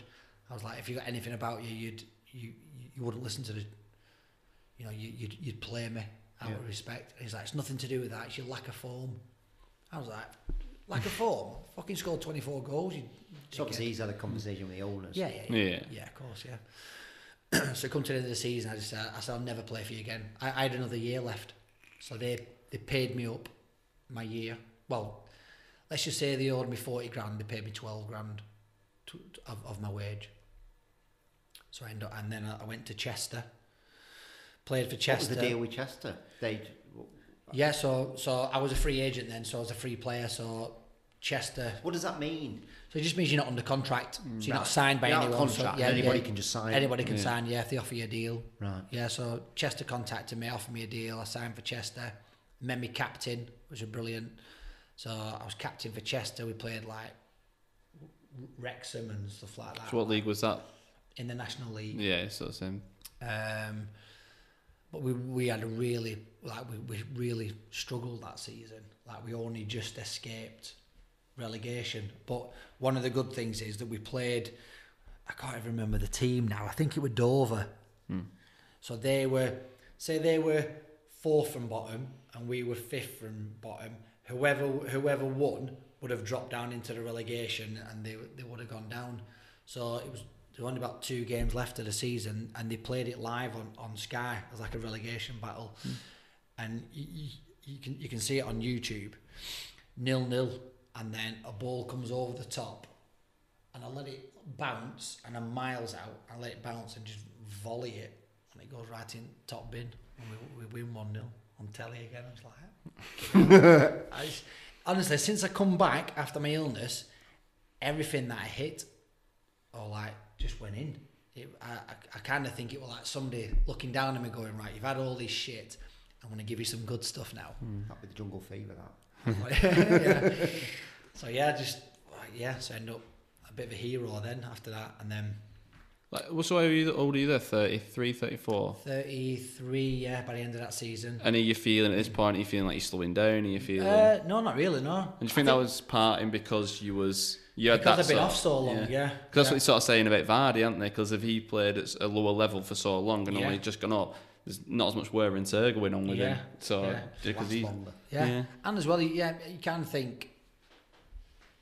I think you same with Vardy, you appreciate it a little bit more as well. If so, if you've been in like an academy system since you were like ten year old, and by the time you get into 32, 33, you kind of like I've had enough of this. Your hmm. bodies may not be as good as it were. Hmm. So like people are ready to retire, whereas lads who don't come into it late, they want to they want to play for as long as they can, Yeah. and they'll probably not feel them little niggles as much as as the other guys. So they work through it and probably look after the bodies a bit better, maybe. Um, so yeah, I, I, I still felt really good, and then obviously that's when end of that season, the Chester offered me another year, and then I was yeah, I was 34 then, and then I got the phone call from Gary Neville. Oh, you've told us about this. Yeah. You're gonna have to tell the story now It because was just a weird one. I was sat at home on a Sunday, and my phone went. It's come up like no caller ID. My first instinct was like, "Fucking Yeah. telesales on Yeah, a Sunday." yeah, yeah. So I was like, "Hello." but you was watching Super Sunday at the time, was you? I, I was watching, yeah, like I, I can't remember, what, can't remember what game I was, um, but I, I, I don't think Gary was on it, or he might have finished or something like that.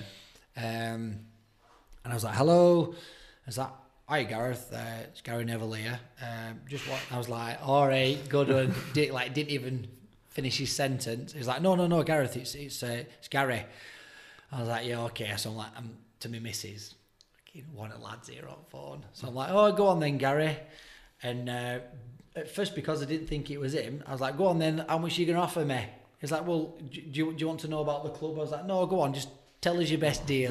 You know, just like, and he was like, um, but then it suddenly I thought, "Oh my god, it, it is him!" Like you know, you recognise his voice. Just twigged, Just yeah. I was like, "Gary." He's like, "Yeah." I was like, "Right, okay, it is you, isn't it?" And he's like, "Yeah, yeah." I was like, "I'm really sorry. I thought it was like a prank call." I was like, "Right, go on, explain to me what." Um, What the clubs about? yeah. Where you going? Yeah, and then he just told me all about like the guys had bought Salford and what they wanted to do, and he said, "Look, I've known you ever since you was at Bury, hmm. because obviously his mum and dad worked at Bury, and Yeah. they- they're Bury fans, aren't they?" Hmm. So he said, "I want an experienced striker who's gonna come in, who's gonna like lift all the lads, give them like a bit of a inspiration." And he said, "And, and like I need somebody to score some goals as well." Did they bring you in as captain? No, No. no, just brought me in as he wanted me to like look after Yeah. the dressing room kind of be like Like, like a model senior, pro, yeah, yeah, a like senior senior pro, figure. Like Yeah. a PTI. yeah and uh, on So, so this shouldn't really say this, but the first time that I come into the dressing room, so he, he's got me in as this like figurehead, inspirational ex pro, you know, older Yeah. head. As I've walked into the dressing room, Gary and Nicky Butt are in the far room, in, in, in, the far side of the change room. The manager, which was Phil Power at the time, Yes. and then all the lads are sat here. And I'd come in, not a little bit late, but they're all already sat in. So, late. so as I've walked in, I've like shut the door behind me, and I'm stood like this, and there was a young goalkeeper here, I'm talking 18 maybe, and he sat. So I'm like here, he sat at like waist level, right? So I've got my tracksuit on. So like, and there's a light switch here.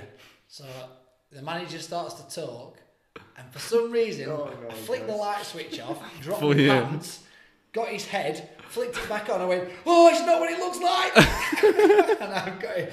the whole changing room's erupted. I've just looked over, and them two lads, like Gary and Nicky, going.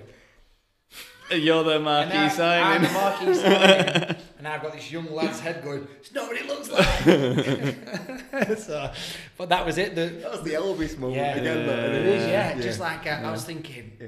because I was thinking, oh, shit, all that, all eyes are on me. Like, how can I like? Yeah, break yeah. the- You've got to come in and make a thing. You're Yeah. like, So I was like, anything else but that. but that was it. Everyone was like, that was it. Then I went round, like, Yeah. shook everyone's hand, and everyone just, it was brilliant. The atmosphere was brilliant. The manager was like, fucking hell, Seds. He's like, you're supposed to be my like leader.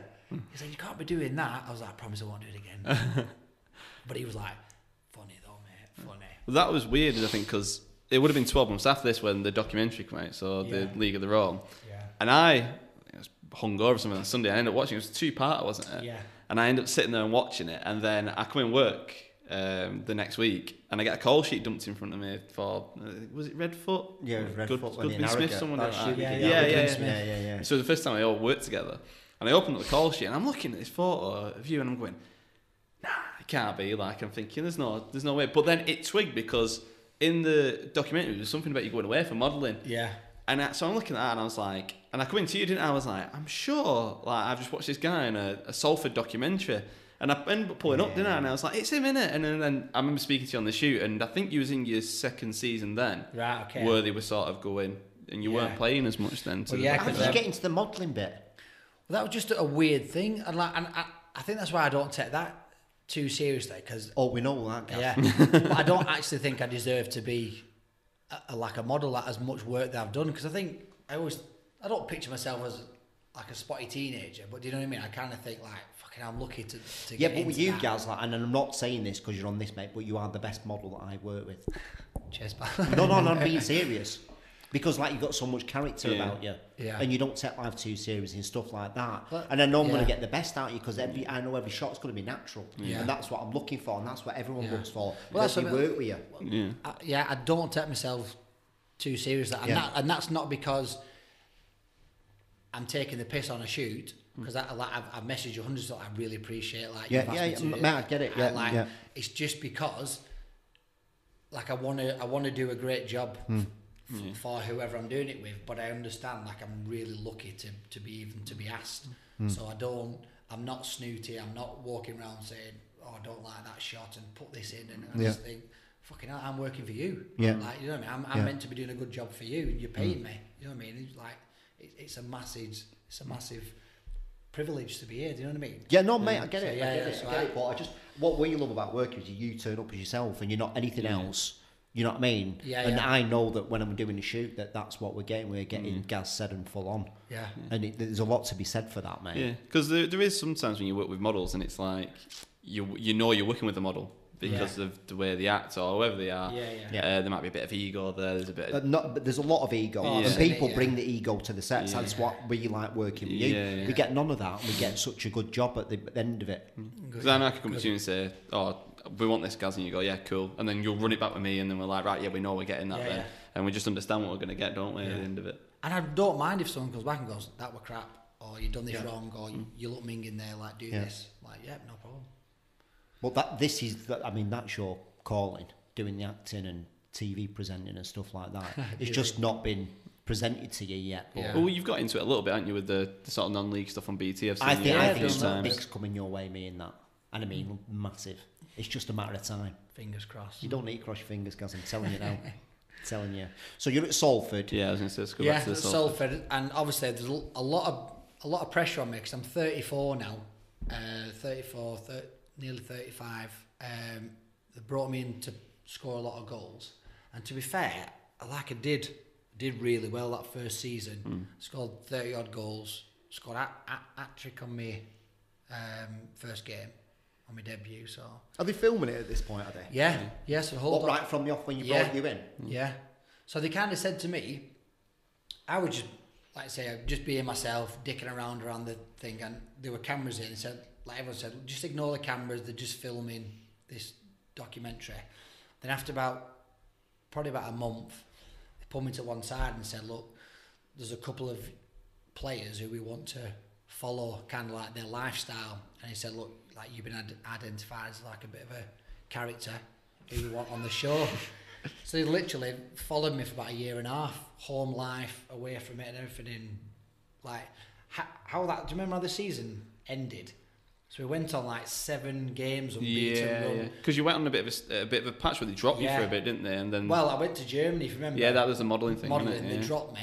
Then they weren't going to play me. Well, just use it as an example that, Yeah, you know. yeah. right. Because I'm sure didn't they bring you in like the 85th or something like that? And Got you me on it, yeah, 87th minute or something. and you bagged, didn't Nil you? nil, came on, bang, scored the winner. Hmm. I'd just been to Germany on, on a modelling shoot, Yeah. and Gary was going mad because I had to miss a game. I was like, but it's like potentially five grand. He was like, he's like, you shouldn't lot go. your family, And I was like, innit? I, ca- I can't turn that down, Gary. Like, you Yeah, only yeah. pay me four hundred pound a week. It was end of season as well, wasn't it? Where you're not going to get paid. I don't think. Yeah, over the- exactly. Yeah. Hmm. So on the Tuesday's game, Did he- but did you they bust dropped up me. with him? No, not really. I think he understood in the end. You've got to understand that. yeah. But on the documentary, he was kind of like, they were like, well, no, this is his job. He shouldn't, he shouldn't miss a game. I was like, well, no, that pays my wages. That, Yeah, that yeah, yeah, yeah. pays my mortgage and stuff like that. I think they've got to do that to because they're being filmed to look think, like he's yeah. taking it seriously. No, but he, like he actually rang me. Like I said, like you, you're not going. I was like, Gary, I'm 100 percent going. Hmm. Like I'm, I can't turn that down. I said, look, if you want to get my missus on the phone and you tell her that you're gonna Yeah. Give me my five grand instead, and I'll stay and play. But he just couldn't get it into his head. But I think Well, at it's that time, for them. Perspective. yeah, innit? I think at that time as well at Salford there was not all the lads were being paid, were there? I think there's only you and a couple others. No, no, they're all being Oh, paid, they? yeah, oh, just yeah. not being paid as much. Yeah, it's not being paid as much. Yeah. I, I, obviously, I was the top earner, so he he didn't think I Like should set have an gone. example, sort of thing. Yeah. so obviously, have you, have you seen the documentary? Because I've, I've been to Germany, came on, scored the winner, and then as I, as I was walking off, like the camera just went like that, and I just went. Eins, fein, Strine. and they were like, the BBC were just like, Oh, no. you It's fucking Elvis. It's like, I was just, just let it No, go. but, but they loved it. They, oh, they, so the BBC was like, "You are like the Roy of the Rovers." They're like, "We, we cannot." And then we needed to win the last seven games of the season. I think I, I think I scored something like fifteen in seven. Mate, we won every game, won the league.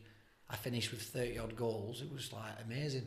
But in the second season, second game into Is the everybody season, stopping you on the streets at this point? Because Yeah. you're kind of becoming a bit like a bit of a celebrity. yeah, it was mad. Well, they started drawing more crowds, didn't they, because of the, Yeah. the thing? Because people Yeah. come in to see, well, essentially you play. The when the gas- documentary came out, like, we were like nine and a half million people. or Something ended up watching it. So I used to go out in Manchester, get mobbed by like lads, like Yeah. groups of lads, like Seddon, let me get you a drink. Oh, And that's it was, cool, that, mate. It was brilliant. Yeah, honestly, really it was cool. brilliant, and it was good because I think I think they related to me because they didn't they didn't see me. Yeah. They didn't. They weren't like, "Oh, he's a dickhead, or oh, he's a mm. wanker, or he's up his own arse, or anything like that." Yeah. They, they, they were like, "Oh my God, Seddon," because eh? there was stuff on the on the, the program where I'm sat on the toilet and Yeah. I like I, I was modelling and I'm, I'm like, "How the fuck am I getting paid for this?" This is ridiculous. you know, I'm just I know I weren't like I said I weren't like, and I think they they related to that, and everyone was brilliant with me. They were brilliant. It was it was like a brilliant little like 15 minutes of fame. Yeah, we, it, were- it, I really enjoyed it. So they did Yeah. a second. The second, yeah, the second season. So like they're even still doing it now. Like they still film me a little bit now. Do they? Yeah, doing like the agency work. Um, but yeah, the second season I got injured third game into the season, and I ended up I tore my medial, Um, so I, did, I couldn't play for about five months, um, and then I, I like, I just they just wouldn't play because they knew they were getting rid of me at the end of the season. Um, What was the Was reason they the were getting rid of you? Just because I was, I'd been injured nearly all season. I was 36 Yeah. by then, um, and they were they were looking to obviously bring in younger. But even Gary says he said like we should have kept you, hundred percent we should have kept you. But there was a bit of I don't know if it was like not jealousy, but a little bit. It was Yeah. it's everyone said it was a into Gaz the- Seven The. Gaz Yeah. show. Yeah. Everybody yeah, said yeah, that, yeah. and I, I don't think Salford wanted it to be portrayed like that, hmm. which has nothing to do with me. So I think they saw an opportunity to get me out of the door and, and move on and I think it's a focus bad on move, Salford. mate. Thinking about that, they, sh- they should they should have carried on with that. Yeah, hundred percent. Would have got more supporters to the club and everything, Yeah. wouldn't it? Well, I fell out with him at the time, but now that I've had a bit of time to look back, you, you, like you gain a bit of perspective, don't Hmm. Yeah, you? And yeah. I think you know, fair enough. They had to they had to do what what they had to do. Yeah. Um, so I, I don't I don't hold, like we're all friends again now. We get on with the the chairwoman and the managers, and Yeah. I don't hold any any grudges. But at the time, I was gutted because I was thinking, I've got injured, like. y Why won't you play me? I felt like there was because I knew it was probably my last season. Yeah. Um, so I knew I was going to retire like pretty soonish, and it was it was though they were like that same scenario. They were taking it away from me again. Yeah. Like then these last few months of my career, they weren't playing me, and that was I had this anger building up. And I don't, I don't know if you remember in the documentary, we got into the playoffs, and then in the playoff final, um, s- still weren't playing me. It went into extra time. It was one-one, and then striker got injured. I was thinking, fucking hell, I'm on. Like I'm the only striker, and then there was there was like a, there was like a striker come winger who'd been injured for about a month, and, and he'd not even trained. Anyway, they called him over and brought him on, and I was furious. I was like, "Are you fucking like, what have I done so wrong that you won't put hmm. me on?" And he'd been out, he'd he'd been out a month with his hamstring. Luckily, this is like fate again. So like we're in extra time now. He came on within three minutes.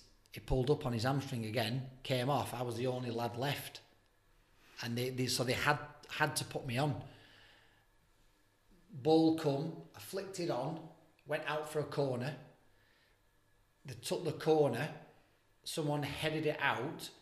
I like readjusted my body and I just like pure anger. I hit a half volley. Have you, have you seen it? I think, is this what they did the, the visualization thing in the Yeah, we did that afterwards. Yeah, yeah, yeah, yeah.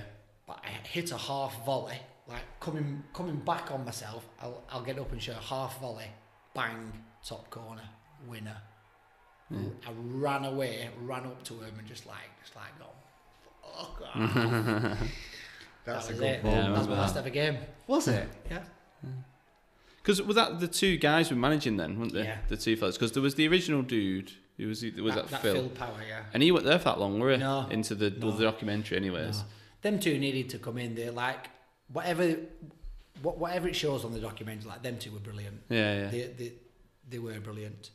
Yeah, but I, like I say, I just, I just felt like they'd been told that I was leaving, and they had, and they had to get rid of me. And there was, a, I don't know, whether there was a bit of, whether they thought that I was faking the injury or I was.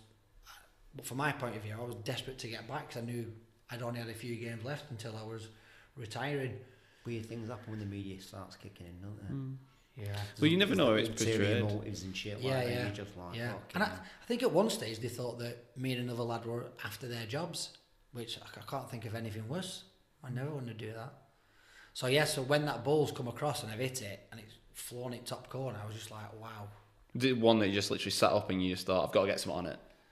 I'll, I'll try and get it up. I'll try and get it up. I'll show you. It's like, no, it's just like you can just see. You just, I just Have you thought about putting in the top corner? No. Or have you just gone, Just I've, get, yeah, get something on this? Yeah, as soon, as soon as he's headed it, I kind of read where it was going. And Yeah. as just as it's bounced, I've just half volleyed it. And I just hit it as hard as I could. It could have gone over. It could, like, honestly. Half a second later, it's, yeah. But it, like, a hundred times, I'd, I'd, I'd have shanked that. Yeah, Just yeah. caught it sweet. And it just went it top corner, and that was it. Winner. Yeah. I was just like, like little bits like that in my life where I think that's just fate. It was just fate. It was going to happen. Hmm.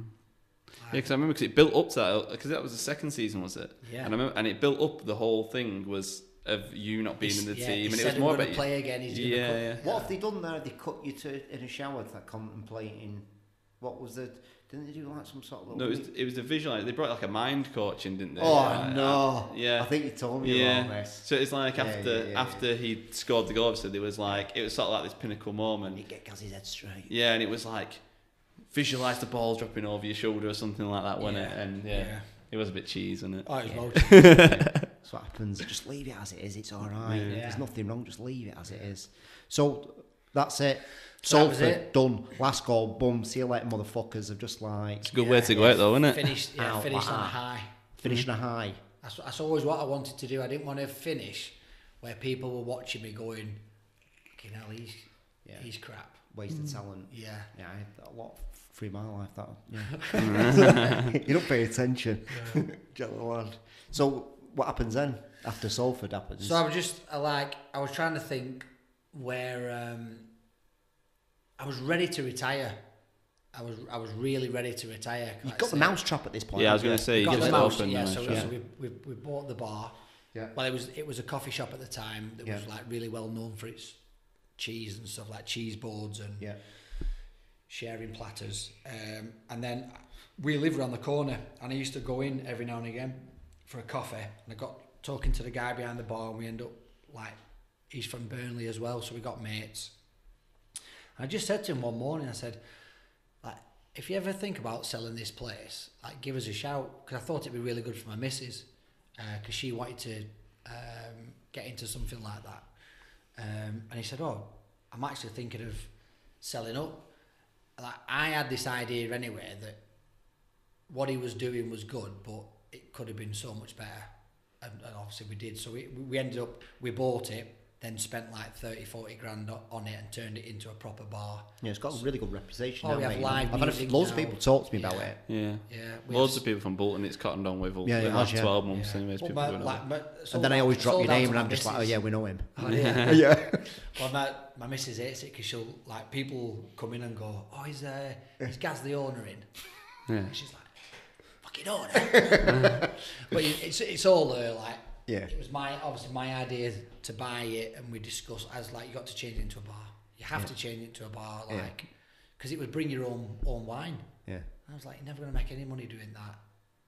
But so so we lost them customers, but we've gained hmm. tenfold hmm. because it's a proper trendy bar now. And we still do all the cheese, like even better now. Like like my missus designed all these different kind of cheese platters, sharing platters, meat and cheese, Lancashire sharers, all stuff like that. Yeah. But then we've got a proper bar. We've got wines, gins, beers, everything, and it's like I say we have live music on, and we have saxophone nights. The mousetrap, Rawtenstall, No, You're listing- Ramsbottom, innit? Rammy. Ramsbottom. Ramsbottom. How far's Rawtenstall from Oh, there? only a couple Was it miles. Ramsbottom?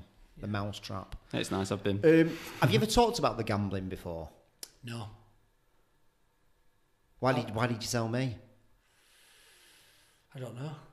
Can we talk about it? Yeah. I think it's really important, mate. Really important. How did that start? Um, oh, really? I think it started. Um, started towards my end, end of my career, the last year at Salford. Um, and it was kind of just, I think, I think because I weren't playing, I was looking for that thrill, and it, it, it's it's obviously there's a culture in it anyway in football, um, and it were more just it never really when I was playing it was just the odd bet here and now here again and you know playing cards on the bus and all stuff like that, um, and it was more when I retired. Um, I think I was I think I was looking for that because I weren't playing anymore. I weren't getting that thrill of scoring a goal. That that's all I was bothered about when I played football. I mean, you look at it's a mass, massive high, that in it. Mm. Yeah, it would. I always used to get the winning goal, like all the time. Like, like it's just weird, like f- f- weird fate in my career. Just, and I believe in it. Like it'd be nil nil, one one, two, whatever, and I I'd, I'd be saying to people, "Give me the ball, I'll, I'll, get, I'll get the winner." And I just knew I would get the winner, and nine times out of ten, I did. I think it's because I believed in it. And there's so many games in my life where, like, I've got a, a last minute winner. It's Can you compare that to something else, like No. get, getting Like- that like a goal, feeling. like a feeling? No. No. And I think when I retired, one, it had finally come to an end.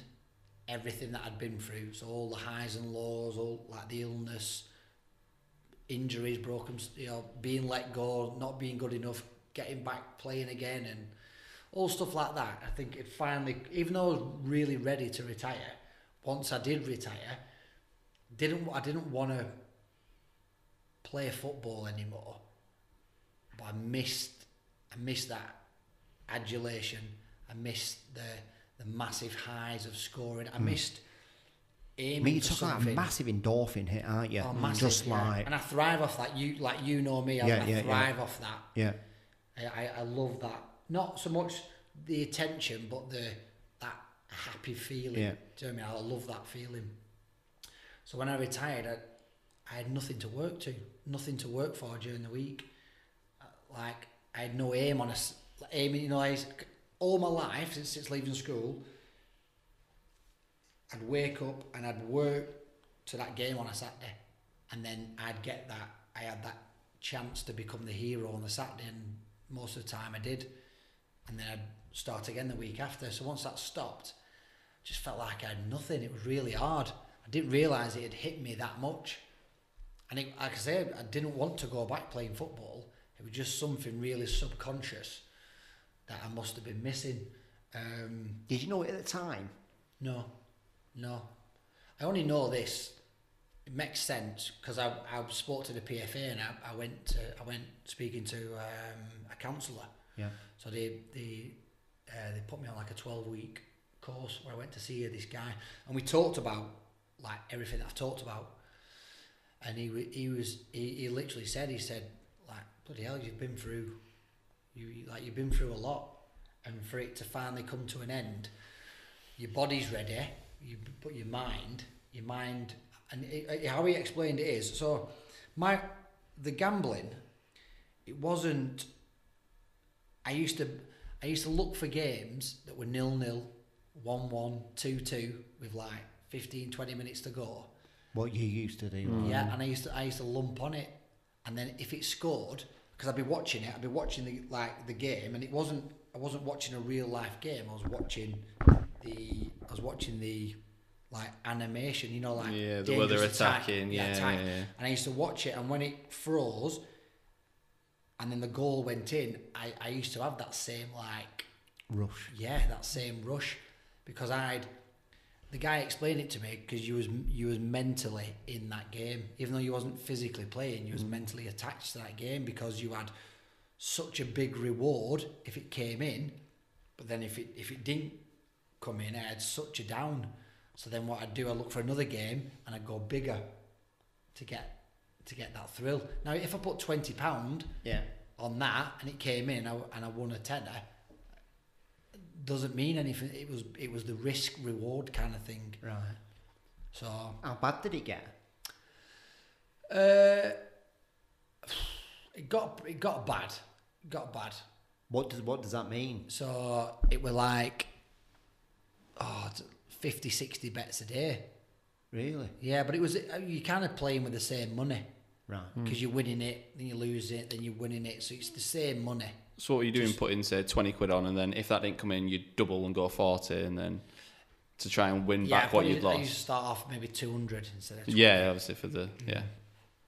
and it, it was just it would just because I was really You were just I was, consuming I was- your life, Yeah. I was looking for Were you doing going toilet and checking the stuff? Yeah, yeah. Obviously, your missus didn't know. No, no, she didn't know. And it came. It just came to a point where I just it it would ta just taking up all my energy, E- everything.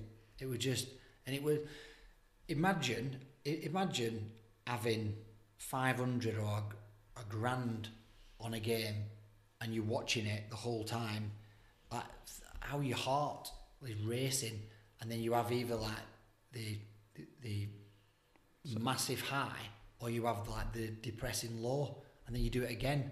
You might do that fifteen times in a day, every day.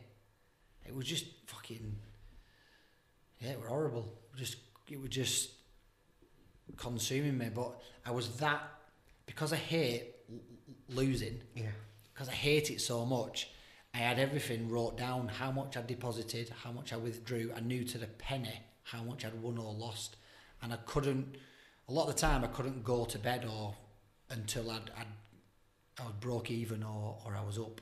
So sometimes I'd be like, I could be two and a half grand down, and I'd, I'd be taking five grand from the savings, lumping on, and it coming in. And I'm like, oh, oh my god, yes. And then I go to bed. And do it all again the and then next do it day. all again. Fucking hell. That's mental. Mad. And I went and s- I say, just come to a point where um, I broke even. So, for like a, a year, I broke even. Have you ever thought about going talking about this and actually getting paid for going talking about it? Yeah, Mate, yeah. It's, it's mad.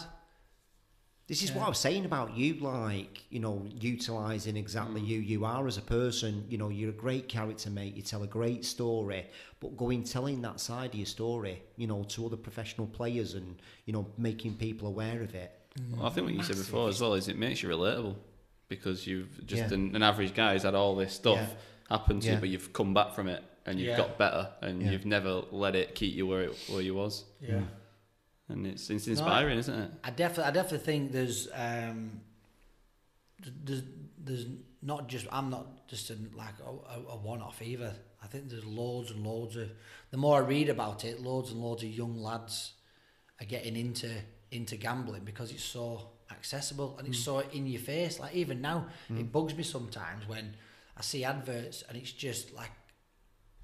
You, it shows them on the phone, Yeah. put a bet on, then a goal, Yeah. goes, and the cheering. Yeah, yeah, yeah. They don't It's just see- like taking a hit from a pipe or like, Yeah, yeah. you know what I mean? That, yeah. you know, but they that don't see the it? three o'clock in the morning when you're Yeah. eighteen hundred quid down, you, you're crying on your floor, thinking, "How the fuck am I going to win this money back?" You've definitely got right write a book, mate.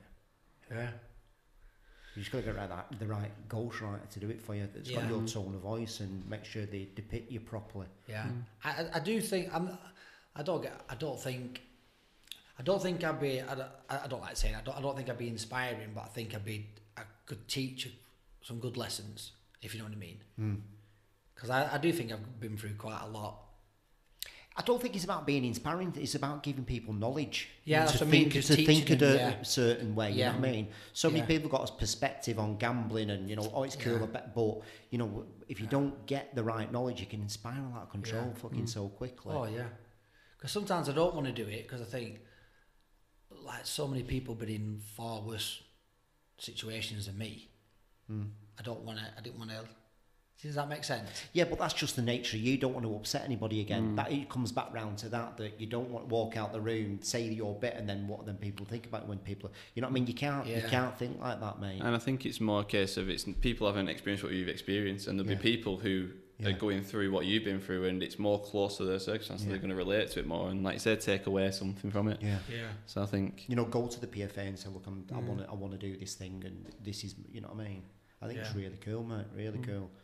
I love the fact that you can talk about it. I love the fact that you can talk about anything, and your emotional intelligence. You know, it's massive, massive that being able to talk about. Yeah. Oh, you, you, you low. Nobody wants to do that. They just want to keep it at the ego level that my life's perfect. And, Yeah. You know, I've And not been through bulletproof any shit. sort I'm bulletproof and Yeah. my life's Yeah. So I don't like mind that. that because I think Yeah.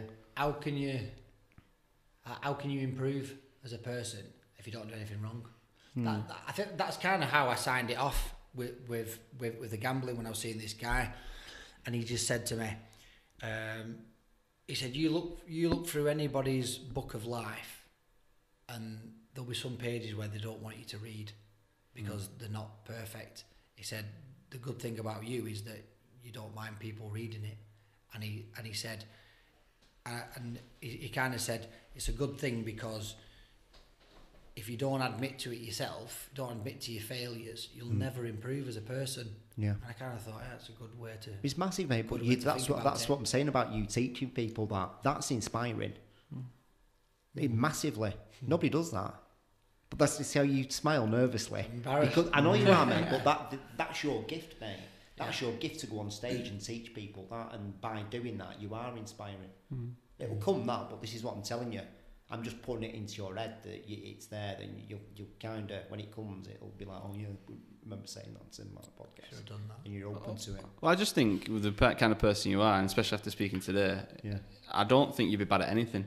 Because I think when you've got a focus on something, you'll make it work. Whether Yeah, you're good at it or you're bad at it, by the end of it, you'll be you'll be fucking good at it. and that's just the way. That's just the Yeah, kind of person that you are. Yeah. That's how you got good at football. Like you said, you wasn't talented in football. Yeah. Really, was you start with? It was just pure hard work. Yeah, that got you there. And that's what we always say. And it's not about being more, the most naturally gifted or think It's always about being the most hardest worker in the room. Yeah. I'll speak to the first person I had sex with. So um, The, life's pretty nowadays, good. yeah, Yeah, what it's you up good, to yeah. these days? yeah, it's good. Well, uh, when's this podcast coming out? I don't know yet. All right, can we at least a few weeks? Is it? I can't do Couple of weeks. weeks. So I started my own football agency. Um, What's it called? DRN Sports. Yeah. I started that two and a bit years ago. Um, now I'm on the verge of leaving. I'm just doing an agreement at the minute uh, to give up my shares. Give up. I'm director of it, so I give up that. Yeah. Um, and then I'm moving to um, a bigger agency, probably the biggest in the world. So I've- I've been through like a four interview selection, and then I got a phone call yesterday saying, "Congrats." Is that the right move? Yeah, Million percent. million percent. Why? Uh, just because it's it's just the right road to go down. Everyone who I've spoke to has have even people a year ago said that's the route you need to be going down, and it wasn't. And I never. It wasn't until I, I spoke to him later on down the line that you realise it's kind of for me to get to the next level and to achieve what I want to achieve. I, I won't be able to do it where I am. But what do you want to achieve right now? What's your Um, because you know when you take this job that you know doing the BT and all that thing you're not No, no, it's all there. No, they, they, this is part of what we've discussed. is it They don't mind me doing all that because they said it's it's great for your profile. right Um, and as as obviously an agent as well, yeah that I'll be. Um, like being in the limelight, so being on Sky Sports, hmm. being a commentator. and right sounds so you can do that Yeah. right Well, that's what I was that's what. I was worried about Yeah, because no, no, that's your natural gift that Yeah, hmm. no, they've said like that's that's great. You know, we and, and they quite like so I, they quite liked the kind of entrepreneurial stuff that I've done. So when they so they like the character that you built for yourself yeah, hmm. well we talked about we talked about my my career and stuff like, that, and then the what one of the main guys said, right, tell me what you've done after football, like or uh, you know not in football. So I, I told him about what we've done with the mousetrap, with the commentating, with the modelling, the Yeah. adverts, and all stuff like. And he was like, "That's fucking brilliant." He said, "I love all that." He said, "You know why I love it?" He said, "Because you're not just that person." He Yeah. said, "You've gone out there and, and, and you're doing that, and you've got Yeah. different characters to your, your personality." And he said, "You aren't just." Sat on your laurels, you've gone and done this and done this and earned more money that way. He, he, like he said to me, like, why, why do you do that? I said, well, I'm not earning a lot of money with this job, so I have to. And I said, I'm doing it because I've got a young family. I want to be successful. I want to do this. And he said, but brilliant. And what what does success look like to you Gav you know when you Um, said I want to be successful what does that look like to you Do you know? I've I have no aspirations of being a millionaire. Yeah I don't. Um, I want to. I want to be comfortable. For the last few years, we've been really scrimping and scraping because, like, it's starting your own business Yeah. costs a lot of money. Yeah. You can't pay yourself um, as much as you want to. Then there's like, see your cars, expenses. I've got two young children and a nine-year-old, and just everything like that. So I want to be in a position where I'm just I just enjoy life. I'm not if I want to go on holiday, we have money to go on holiday. Mm-hmm. If I want to like give my kids a good Christmas, you know, I'm, I want to be successful where I'm happy. I wake up every day mm-hmm. and I'm happy with what I'm doing mm-hmm. and I've got enough money to like look after my, my family. I don't want a Ferrari. I don't want a five bedroom Down. I'm not interested in that.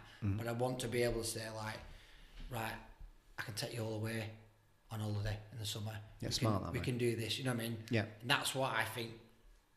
Like I think if I get five years time, if, if I'm on, if I can do that and I'm on decent money, I think I'll, I'll be.